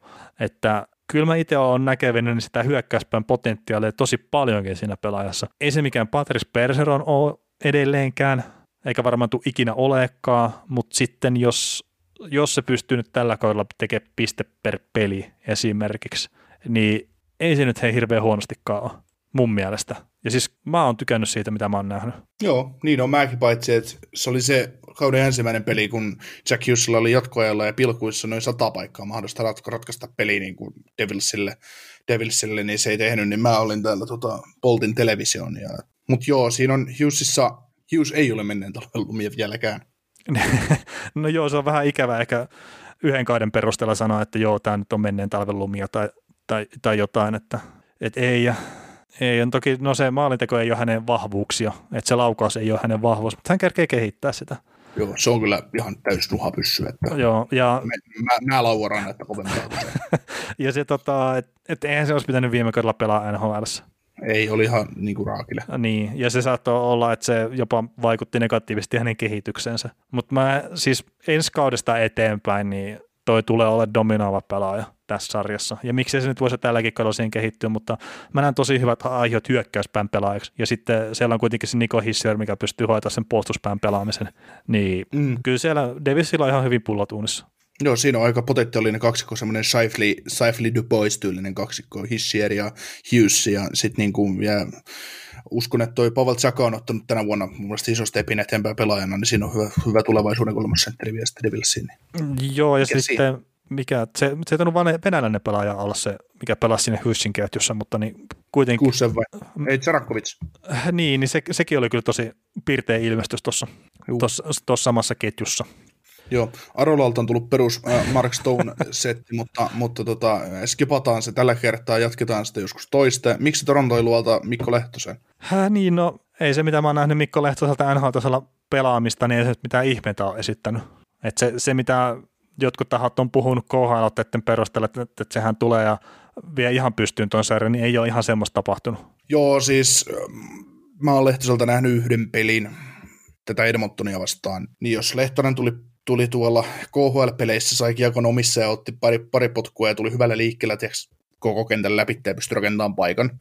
Sitä, mitä Erik Karlsson teki joskus parhaimmillaan nhl niin eihän hän niin kuin NHL pysty edes siihen, ja mun mielestä se oli ihan järkyttävää kenenkään ajatella sitä, kun jotkut riahu, riahu jonkun MM-kisanäytteen perusteella ja KHL-pisteiden perusteella, että hän tulee kävelemään Toronton top 4 puolustukseen ja tulee dominoimaan sitä puolustusta, ottaa ykkösylivoiman paikan ja kaikki muu. Toki kaikki on mahdollista vielä, mutta tässä on taas se, että kun on kiekollisesti ollaan lahjakas pelaaja, pitäisi, pitäisi tulla niillä omilla vahvuuksillaan, niin ne täytyisi heti ensimmäisestä peleistä nähdä, nähdä ne vastu, va, vahvuudet, tai ne täytyisi niin kuin näkyä siinä pelissä, ja sillä, että sä pelaat nyt jonkun oman train, training campin joukkueen välisen ottelun hyvin, ja maalia ja pilkosta vähän sisään ja tämmöistä, kun itse pelaat hampaatirvessä ja muut surffailee, niin, niin se on sitten ihan niin kuin, ne on oma, ne on oma lukunsa, että, että kyllähän se Lehtosolla tulee pitkä tie olemaan, olemaan edelleen NHL ja toivottavasti, toivottavasti niin kuin onnistuu ja saa ne näytön paikkaansa, mutta kyllä edelleenkin on, on työtä, kun verrataan Lehtosta just vaikka Travis Dermottiin ja Jake Massinin ja Morgan Railiin, ketä siinä on edessä vasemmalla puolella, niin matkaa on, ja sitten vaikka sanotaan, että Lehtonen pystyy KHL pelaamaan oikealla palalla, no joo, KHL, mutta paino on NHL pikkasen eri. Mm, joo, ja sitten tota, jos miettii sitä kauden alkua, että Lehtonen ei mahtunut siihen kokoonpanoon, niin kyllä mä nyt heittäisin, että se on hyvin todennäköisesti tuli ihan palkkojen takia, että miksei ei vaan mahtunut sinne. Et, ää, Torontolla oli 21 pelaajaa niin kuin kokoonpanossa, ja Aaron Dale oli yksi näistä. Niin käytännössä ne halusi pitää sitten sen kaksi pelaavaa maalivahtia, kuusi pakkia ja sitten 12 hyökkääjää siinä. Niin Mikko Lehtoselle ei ollut paikkaa siinä. Ja sitten jos mietitään just niitä, että mitä siellä on pakkeja, niin kaikki muut pitäisi laittaa Weveretten kautta sitten sinne taksiporukkaan. Niin mitä se antaisi Dubasista tai koko Torontosta organisaationa kuvaa, jos ne vaikka Jack Bogosianin heittäisi sitten Weverin kauden alla ja yrittää saada mm. sen taksiporukkaa. Mm tai sitten joitain näitä hyökkääjiäkin, niin ei, ei, ei vaan ole mitään järkeä. Että okei, spe, okei, Spessa laitettiin nyt Waveriin just palkkojen takia, kun Robertsoni loukkaantui. Ja sitten sitä kautta oikeus Lehtosellekin se paikka. Että kun rupesi olemaan vähän sitä tilaa, mutta ne meni seitsemällä pakilla sitten ja 11 hyökkääjällä peliin. No sitten Jumbo tippui pelistä pois, niin olikin kymmenen hyökkääjää ja seitsemän pakkia pelissä. Niin sitten se on taas valmentajalle sille, että no niin joo, pelataankin kolmella ketjulla sitten. Ja sitten se tapahtuu ekassa vaihdossa tommonen. Koska nähdään NHL ensimmäistä kertaa se tilanne, että joukkue pelaa viidellä hyökkäyskentällä ja kolmella pakilla? Onko jossain ollut tämmöinen tilanne? Ei, kun mä haluaisin joskus nähdä se, että, että aikoinaan silloin, kun Chicago voitti viimeisen mestaruudensa, niin pelasi kolmella, kolmella, pakilla, kolmella pakilla Tampaa vastaan finaalit, niin nähtäisikö se joskus, että päädetään kolme pakkia ja viittä hyökkäyskenttää? Joo, se on ehkä torontomainen veto just kyllä, että mm. ei kun pistetään vaan hyökkääjiä sinne. Itse asiassa niin. pelataan neljällä hyökkäällä koko ajan, aina yksi pakki vaan kentällä. Niin, niin. Joo, mutta kyllä se siis, no kaikki sanoo sen itsestään selväksi, että Lehtonen kävelee, kävelee Torontoon ja NHL, niin no, nyt on se kadu, kadu fakta tullut esiin, että, että NHL on aika kova sarja. On, ja siis en mä nyt sano sitä, että Lehtonen voi ottaa hyvää paikkaa sieltä ja, ja näin, mutta siis tuo kokoonpano on tosi tukossa. Ja sen pitäisi periaatteessa, tai siis käytännössä, jos se haluaa kunnon rooli, niin se pitää syrjättää joku sieltä top tai sitten sieltä pitää jonkun loukkaantua. Mm. Ja ja sitten ja sit loukkaantu, sit sieltä täytyisi loukkaantua vielä jonkun Jake Massini, mikä heikentäisi Torontoa. Että sä nostat sen Dermotin sinne ylös ja ylöspäin ja sitten sä otat Lehtosen pelaamaan Bogosianin kanssa. Ja sitten sulla on taas se tilanne, että no Lehtosen pystyy pistämään Waversiin, koska se, sitä ei pysty kukaan poimimaan, mutta se, että jos se nyt tästä lähtee syrjäyttämään jonkun Dermotin, sillä että Dermottia täytyisi ruveta pistää Waversiin tai kauppaamaan, niin sitten täytyy olla tosi hyvä pelaaja, että lähdet kauppaamaan. Niin, niin, ja siis jos se on niin hyvä pelaaja, niin sehän on Torontolle hyvä juttu. Et ei, ei, ei, ei kai siinä mitään. Mutta ei, ei Toronto, siis mä en näe mitään järkeä siinä, että Toronto tässä kohtaa just vaikka Bogosin, niin heittää sinne Waveriin tai sitten miksei Simonsiakin. Kertaa ne on hankittu pudotuspelejä varten ne pelaajat. Että tämä runkosarja läpistellään läpi ja sitten ruvetaan pelaa oikeasti. Ja siellä kohtaa se Bogosin on tällä hetkellä mä vaan koen, että se on tärkeämpi kuin Lehtonen. Kyllä. mitä mieltä Pierre Duboisin, Duboisin tilanteesta eteenpäin? Käsitelkää Biden, mitä meni debyytti, milloin ura ja niin edelleen. No, äh, tota, Ihan, ura, ihan täys floppi. no ura, ura, ura, urahan voidaan lyödä nyt jo lukkoon, mitä sitä saavuttaa, mutta, mutta vähän niin kuin huomaa, huomaa, että vähän on lapsi vielä NHL. Joo, siis tota, U20-kisoista jäi mieleen se niin todella hyvä liike ja itsevarmuus Kiekon kanssa ja semmoinen. Ja ehkä ihan semmoista pientä välähdystä siitä näki ekassa pelissä, missä se ei pelannut ihan älyttömästi. Niin semmoista pientä välähdystä siitä, mutta ei nyt muuten mitään semmoista isoa jäänyt kyllä, kun en, en pelkästään Bayramin otteita tietenkään siinä pelissä seurannut. Mutta kyllä se tulee olemaan hyvä posti sitten jossain kohtaa. Mutta se, se vie aikaa, se vie aikaa. Ja siis ei tonne, kävellä sisään. Et no Keil Makarit ja näin, niin ne on tosi, tosi harvassa, vaikka se niin tuntuu siltä. Niin ja niillä oli yliopistoura olla. Niin, no sekin on totta. Tuli vanhempina mm. sarja. Se tota, ja Bayram, niin uran ekasta pelistä ei mieleen se, kun Antsi Kopitar tuli Bowen Bayramia vastaan ja, ja tota, ja miten sitten pelasikaan, pe, miten sitten Kopitar osaskin pelata just niin, että Bayern joutui ottaa, ottaa tota, kiinni pitämisjäähyisiä tilanteessa, että siinä näytti kokenut slovenialainen hyökkääjä, että miten, miten alistetaan tavallaan junnua kaukalossa, että, että että huomasi heti, että kun tuli se, niin kuin, pela, niin kuin tästä Bayernista huomasi sen, että nyt tuli hyvä pelaaja, niin että miten tätä nyt otetaan, kun se tulikin tällaisella vauhdilla. Että vaikka Junnukiakossa on vauhtia, mutta on siis ihan eri asia, kun se tulee 100 kiloa, 30 kilometriä, 30 mailia tunnissa vastaan. No ei nyt ihan niin kovaa, mutta, mm. mutta kuitenkin. Kyllä. Öö, kuka on yllättänyt eniten tähän mennessä joukkue plus pelaaja? Öö, tota, paha lähteä sanoa yllätyksiä, koska me kaikki tiedettiin sen Montreal. hei, hei, hei, hei. Vo, voidaan he pelaajasta sanoa, että Kevin hei se kertaa, me ollaan jopa kehuttu sitä. Ei se ole yllätys, hei. Mä nostin se kuitenkin selkeäkeskusteluun mukaan. No, no, no, no, no, no. uh, eniten yllättynyt tähän mennessä, no kyllä mä se, kyllä se Pingvissin heikkous. No Pingvissin heikkous on yllättynyt ja toki siis kaus on tosi alussa, mutta heitetään Minnesota, että viisi peliä, neljä voittoa, yksi tappio, niin se on aika kova saldo sille jengille. Joo, ja kuitenkin mun mielestä pelaa ihan mitä sanomatonta peliä. Hmm. Et tota, mä katsoin Anaheimiin vastaan Minnesotan pelin, ja mä halusin just katsoa, että mitä se Caprisovi tekee siellä. Oli varmaan just se huono peli siltä, mutta että ei mitään kummas, kummallista esittänyt siinä ensimmäisessä pelissä niin Anaheimiin vastaan. Mutta ehkä, ehkä sitten häneltäkin näkee vielä hyviä pelejä myöhemmin tuossa. Ja kyllä toi niin kuin sanotaan, että vaikka mäkin olen puhunut sitä, että Vancouver ei tule mennä pudotuspeleihin, niin kyllä se, se heikkous on silti ollut pieni yllätys. Joo, siis no joo, tavallaan joo, kyllä. Ja, kyllä, ja Kolumbuksen mitään sanomaton pelaaminen on myös ollut yllätys, että, että kaksi peliä nähnyt Detroittia vastaan ja Tampaa vastaan pelit, niin molemmissa on ollut vähän niin ja näin. Ja toisen niistä kuitenkin voitti ihan vaan että Detroit oli vastassa. Hei, Bobby Ryan, siinä on muuten semmoinen ylläripelaaja. Että tehnyt neljä maalia kuitenkin neljään peliä, että 50 maalia 50 peliä ihan haarukassa. Joo. no ei. Siitä, vaan, siitä vaan nostamaan Detroitia suosta. ja, ehkä, ehkä suuri juttu, että pelaisella vanhalla pelinumerolla 54. Kyllä. Mutta eiköhän tämä, tämän viikon podcast-jakso ole tota, noin tässä, että Joo. ollaan ainakin kaksi tuntia taas hö- hölisty kaiken näköistä ja ollaan saatu yksi blockbuster-trade tähän sopimaan ja kaikkea muuta, niin, niin, niin, niin. toivottavasti viihdyt tälläkin viikolla meidän mutkassa. Joo, sitä samaa multa ja ensi viikkoon. Kuuntelit näköjään sitten ihan loppuun asti. Veli ja Niko kiittää. Ensi kerralla jatketaan. Kaukosella edellä podcast. Rakastu aina uudelleen. Maistuu aina kuin italialaisessa ravintolassa. Pizzaristorante. Ja nyt on tullut aika päivän huonolle neuvolle. Kysy tarotkorteilta, mikä korko sinun kannattaisi valita. Oi, kappas, aurinkokortti. Voit unohtaa kaikki korot. Keskity vain sisäiseen matkaasi. Huonojen neuvojen maailmassa Smarta on puolellasi. Vertaa ja löydä paras korko itsellesi osoitteessa smarta.fi.